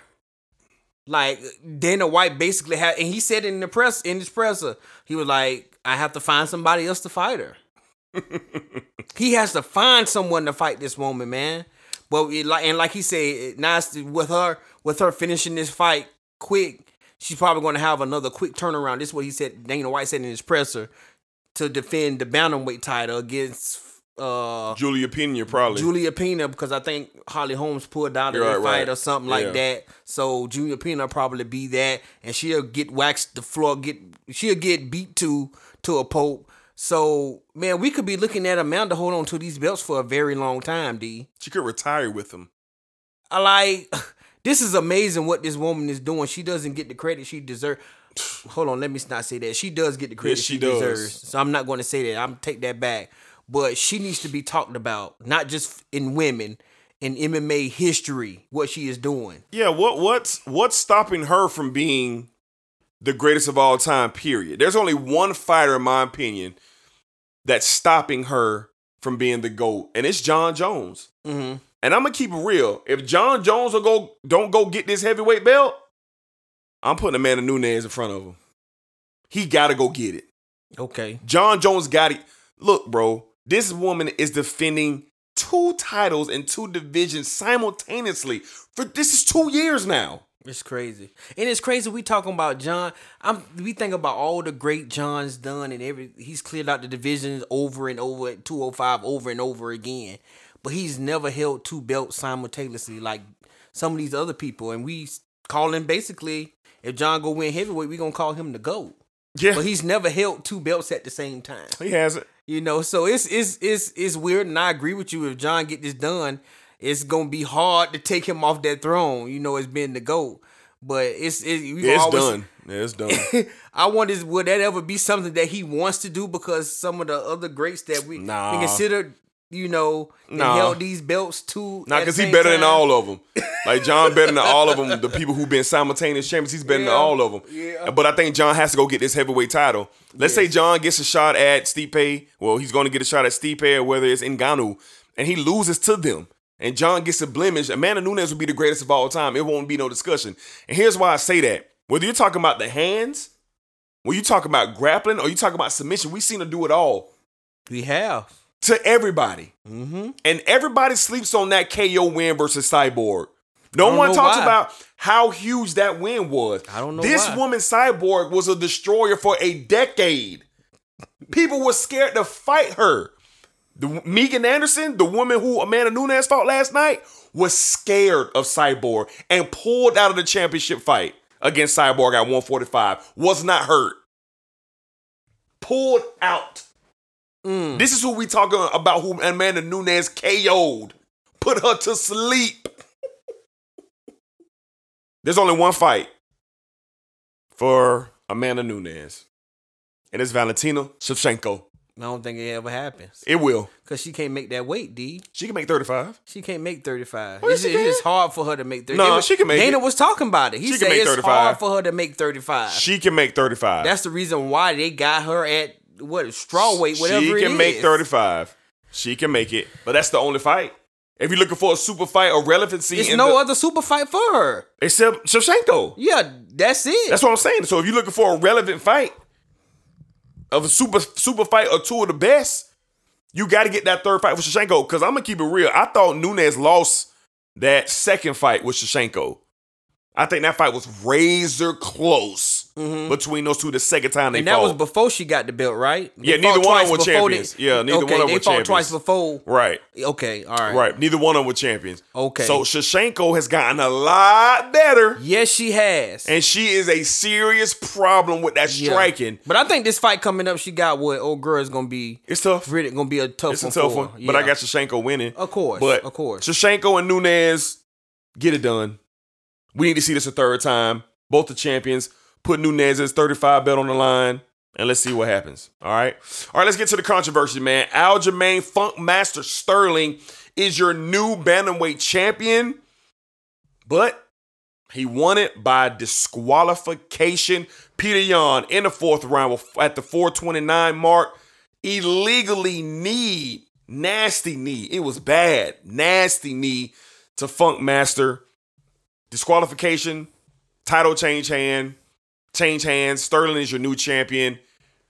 Black, what'd you think about the controversy? What'd you think about one, the illegal knee, and two, Black, should you lose your championship on disqualification? I don't think you should, but uh, definitely Jan, definitely Jan meant uh, he meant to do it because he looked at his corner and they told him to knee him, and he that's what he did. Mm-hmm. He meant he meant to do it, but before that happened, uh, Jan was was getting in the groove. I He think was. this fight. I think this fight would have potentially been stopped. Yeah, was he would have wore yeah. he would have wore Sterling down, and I think Sterling know, knew that. Yeah. I think he knew that that fight was coming to an end, but um, I I think that's why he took that belt off and put it in the middle of the ring the way he did because uh, Jan, I I heard something today and it said uh, it said Sterling had uh 17, 17 attempts of takedowns and he only he only got one out of seventeen, and they say Jan had like seven and he got all seven on Sterling. So um I think Jan was on his way, man, to defending this belt before the the DQ. But I think that's something Dana needs to look at. Uh champions shouldn't lose their belt on a on a DQ. You know, I think that's something they need that they need to change that rule. Yeah, I agree. The championship shouldn't have changed hands on DQ. Peter Yan was dead wrong. His corner was dead wrong. They, you know, that was nasty, man. And I agree with you. The fight was taking a turn late in the fourth. It looked like Peter Yan was taking complete control of this fight. Aljamain Sterling didn't look himself. He was over pursuing. He was doing things that we had never seen him do. He was getting away from the game plan of his coaches. He just looked out of whack and out of sync. Didn't look good out there. But um, you know, do look for all the people out there who say Aljamain Sterling was acting and he was he should have won an Oscar for his performance. See, T.J. Dillashaw said something. I seen some people on Twitter say, "Oh, this dude is just acting." Do me a favor. Go find somebody around your weight. Get on one knee, put your hand on the ground, expose your face, and let somebody knee you in your face as hard as they can. And you let me know within a five minute span you've recovered. Let me know. I'm free this weekend if you want me to do it. Anybody out there who wants me to come to you, you get on one knee, expose your face, one hand on the ground, and let me knee you in the face. And I guarantee you, you'll be waking up in the hospital Hmm. asking what the hell happened. Hmm. That man was concussed. That man was loopy. There was no way that man could have continued that fight. The belt change of hands, I don't agree with. But we know it's going to be a part two, and it's going to happen immediately. Immediately. Aljamain Sterling Peter Yan 2 is going to be happening. I hated that that happened last night. It is what it is. The rules are the rules. That's the first time a belt has changed hands due to disqualification. But it is what it is. But hey, Aljamain, keep your head up. You put in the work. You was in the fight. It wasn't your fault that you got kneed in the face. Mm-hmm. So you're the champion now. But you're gonna have a chance to go out there and validate you being a champion. Somebody needs to let Aljamain Sterling know that you're gonna get a chance to show why you're the champion. And I'm cool with it. I'm cool with it. So yeah. So that's pretty much it, man. Um, talk about UFC last night. We got some bigger fights coming up at the end of the month. Steve, Steve, Steve Miocic. Francis Ngannou. I believe that is March 26th. My my. Man. Massive fight. Massive fight in the heavyweight division. Ooh boy. Looking forward to that. Looking forward to that, my boy. Man, if you, you know, we talk about a lot of things. D. We really don't never talk about Stipe. Like, You right. if Stipe was to be to win this again, like, what does this put Stipe at? Like, Oh, he's a go heavyweight. He's a go heavyweight. he's a go heavyweight. And he's already beaten Ngannou. He's already beat him. Yeah, He's already beat him. He's already beat him. I'm just, I'm, I'm just, I don't think it's, I, I, it's a toss up for me with this fight, but I'm just thinking about let's just go, let's just, I'm just looking ahead here. I'm just wishful thinking. Like if he was to beat Ngannou, fight John, and then retain against John as well. Like, how do we look at him now? Like, as far as UFC, like where where is he at? I gotta he think was to about pull it. all that I gotta think about it. You know, because I gotta finna think fight about a- it. He finna fight one of the most dangerous guys once again on the 26th. And then basically, if he was to win that, go and fight the number one pound for pound, the GOAT and Jon Jones for a heavyweight title. And if he was to do that, D, I would be like, wow. Yeah, that had to be a serious conversation. That would be. Yeah, and we will have it. And we would. We will have it. man, that's crazy. I was just thinking about that because Yeah. we really don't ever talk about Stipe. Yeah. you know, Stipe done done some amazing things, even with his his trilogy fights with Daniel Cormier.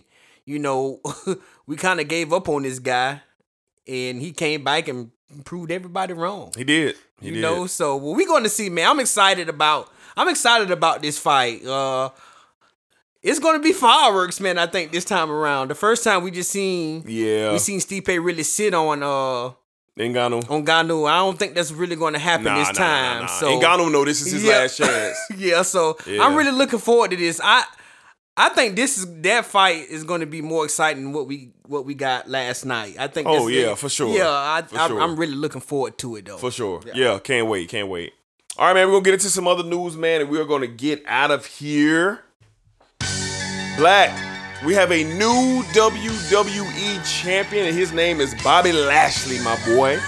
Now, before you let me know how you feel about Lashley being the champion, I'll be the first to say that I drug Lashley's name through the dirt over the past year. But I'm happy for Bobby Lashley. I love his new look with the Hurt Business. I love the storyline. I think WWE kind of hit us out of nowhere with it because we didn't see it coming.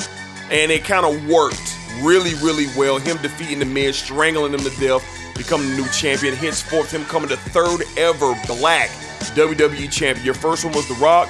Your second one was Kofi Kingston. Your third one is now Bobby Lashley. Overall, this is your fifth, your fifth black world champion in WWE history. Booker T, Ron Simmons, the other two. Like, what do you think about Lashley finally getting his just due after 15 years? I have to pol- apologize to Bobby Lashley because I was watching Raw last Monday, and when I seen the Miz run out of the ring with the belt and got counted out, I just gave up on the rest of the night because Sure. I was just, I just, I, I was just like, is this really going to happen? You know, I really wanted to see if, if, uh, if Bobby Lashley would have had the, the chance to, which he get, end up getting. And when I turned back, Bobby Lashley was raising the belt as the champ, and I was like, oh man, I missed it. But Yeah. you know, shout out to him, man. This history, man. Um, this is this is this is a good thing. You know, be a black champ in the WWE. It's an amazing thing for him. I hope this is something that the WWE can grow on. I'm ready to see how long they're going to keep this belt on Bobby Lashley. You know, what's the storyline going to be going into WrestleMania, Fastlane, and then WrestleMania. So I'm excited to see, you know, moving forward what they have in store for Bobby Lashley as the WWE champion. Yeah, I think it's exciting, man. I think he he got his just due, and I'm excited for him. I'm excited for him. Looking forward to see what they do leading up into Mania. Well done, well deserved, Bobby Lashley. And uh, hey, we've been hard on you here at the Sports Desk, but we're gonna congratulate you, congratulate you, and give you your just due. Congrats again to the new WWE champion, Bobby Lashley. All right, man. We had Joakim Noah, man, finally give it up. Joakim Noah has officially retired from the NBA. One of the most vibrant, charismatic, energetic figures in NBA history is calling it quits. Well done on the career for Joakim Noah. Before he got to the league, of course, he was a part of that back-to-back national championship team with the Florida Gators, and he had a fulfilling full career in the NBA. So tip of the cap to Joakim Noah. Black next week, man, it's the NCAA tournament, my boy. We don't talk a lot of college basketball here, but me and Black are going to be giving you our Final Fours. We're going to be giving you who we think is going to cut down the nets. So really looking forward to the NCAA tournament being back. Of course, last year there was no tournament. There was no tournament It due to wasn't. COVID, man. So we got the tournament back, and we also got some fans uh, in the stands for the tournament, man. So me and Black will be giving you our thoughts on college, the college basketball tournament, man, taking place in just a couple of weeks. All right. All right, man. That's pretty much gonna wrap up the show, man. A nice, good two full hours for y'all, man. Here at the Sports Desk Black. Anything for our listeners before we get out of here? There was one thing I wanted to ask you, D. I Okay. didn't know if it was true or not. Maybe you you, got? can you can uh piggyback off this and tell me what you know about it. All right. Did I see something about a Mike Tyson Evander Holyfield three fight? I did not see that. that? I did not see that. Huh? I did not see that. You didn't see that? I didn't see that. No. Okay, uh, I seen somebody Oh had a God. poster, and I was looking. I was like, "This can't be true." And they had it on the same uh, fight poster with T uh, Tifo T Tifo what's Lopez. with Lopez because he's his next fight is going to be on what Triller Network Boxing yeah. or whatever. And then I seen uh, Tyson and Holyfield uh three po- uh on the poster with them, and I was like, "Hold on." This can't. This can't be right. This cannot be right. I hope it's I not should've- right. I should have screenshotted it and let you see it, but I hope it's not. I hope I I pray that it's not true. I pray that it's Yeah, not true. haven't haven't heard any announcements on that. Haven't heard anything in particular on that. I hope that it is not true. But hey, you just never know what's going to take place from week to week in the sports world. For hell, we got Roy Jones Jr. and Mike Tyson just a few months ago. Oh man. So we'll see about that, my boy. Um, let's see. Yeah, that's pretty much it, man. Thank you for listening. Thank you for uh, rocking with me and Black Man. Everything with the sports desk, man. We appreciate it. Shout out to our college football correspondent Cedric Farr for calling in, uh, chopping it up with his homeboys again. Um, you guys hit us up on Twitter, hit us up on Instagram. Uh, me, Dedrick Jr., Twitter Instagram. Y'all chop it up, man. Let's talk some sports. Me and Black got a lot more things coming this year with the sports desk. We're gonna be outside. Our faces are gonna be seen. We're gonna be doing a lot of things to promote the sports desk, man. So we hope y'all looking forward to it. Shout out to our team as well, Rashad, Smooth, Said. Shout out to those guys, man. And of course, Freddie Bricks, man. Shout out to Freddie Bricks out there. Black got anything? Yeah, man, y'all can hit me up on Twitter and Instagram at Black ENL3. Man, y'all hit me up. Let's talk about it. Appreciate all the love from everybody, all the support, all the love. And like D just said, big things coming, man. I'm looking forward to it. We uh got some good things in store coming y'all way. Yes, sir. Yes, sir. Y'all be cool. Be safe. Take care of yourselves out there. And me and Black will see you very, very shortly.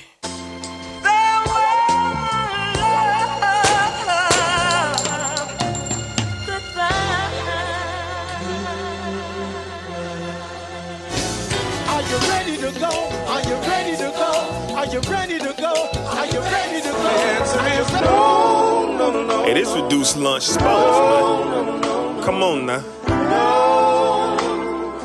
Sports. Sports.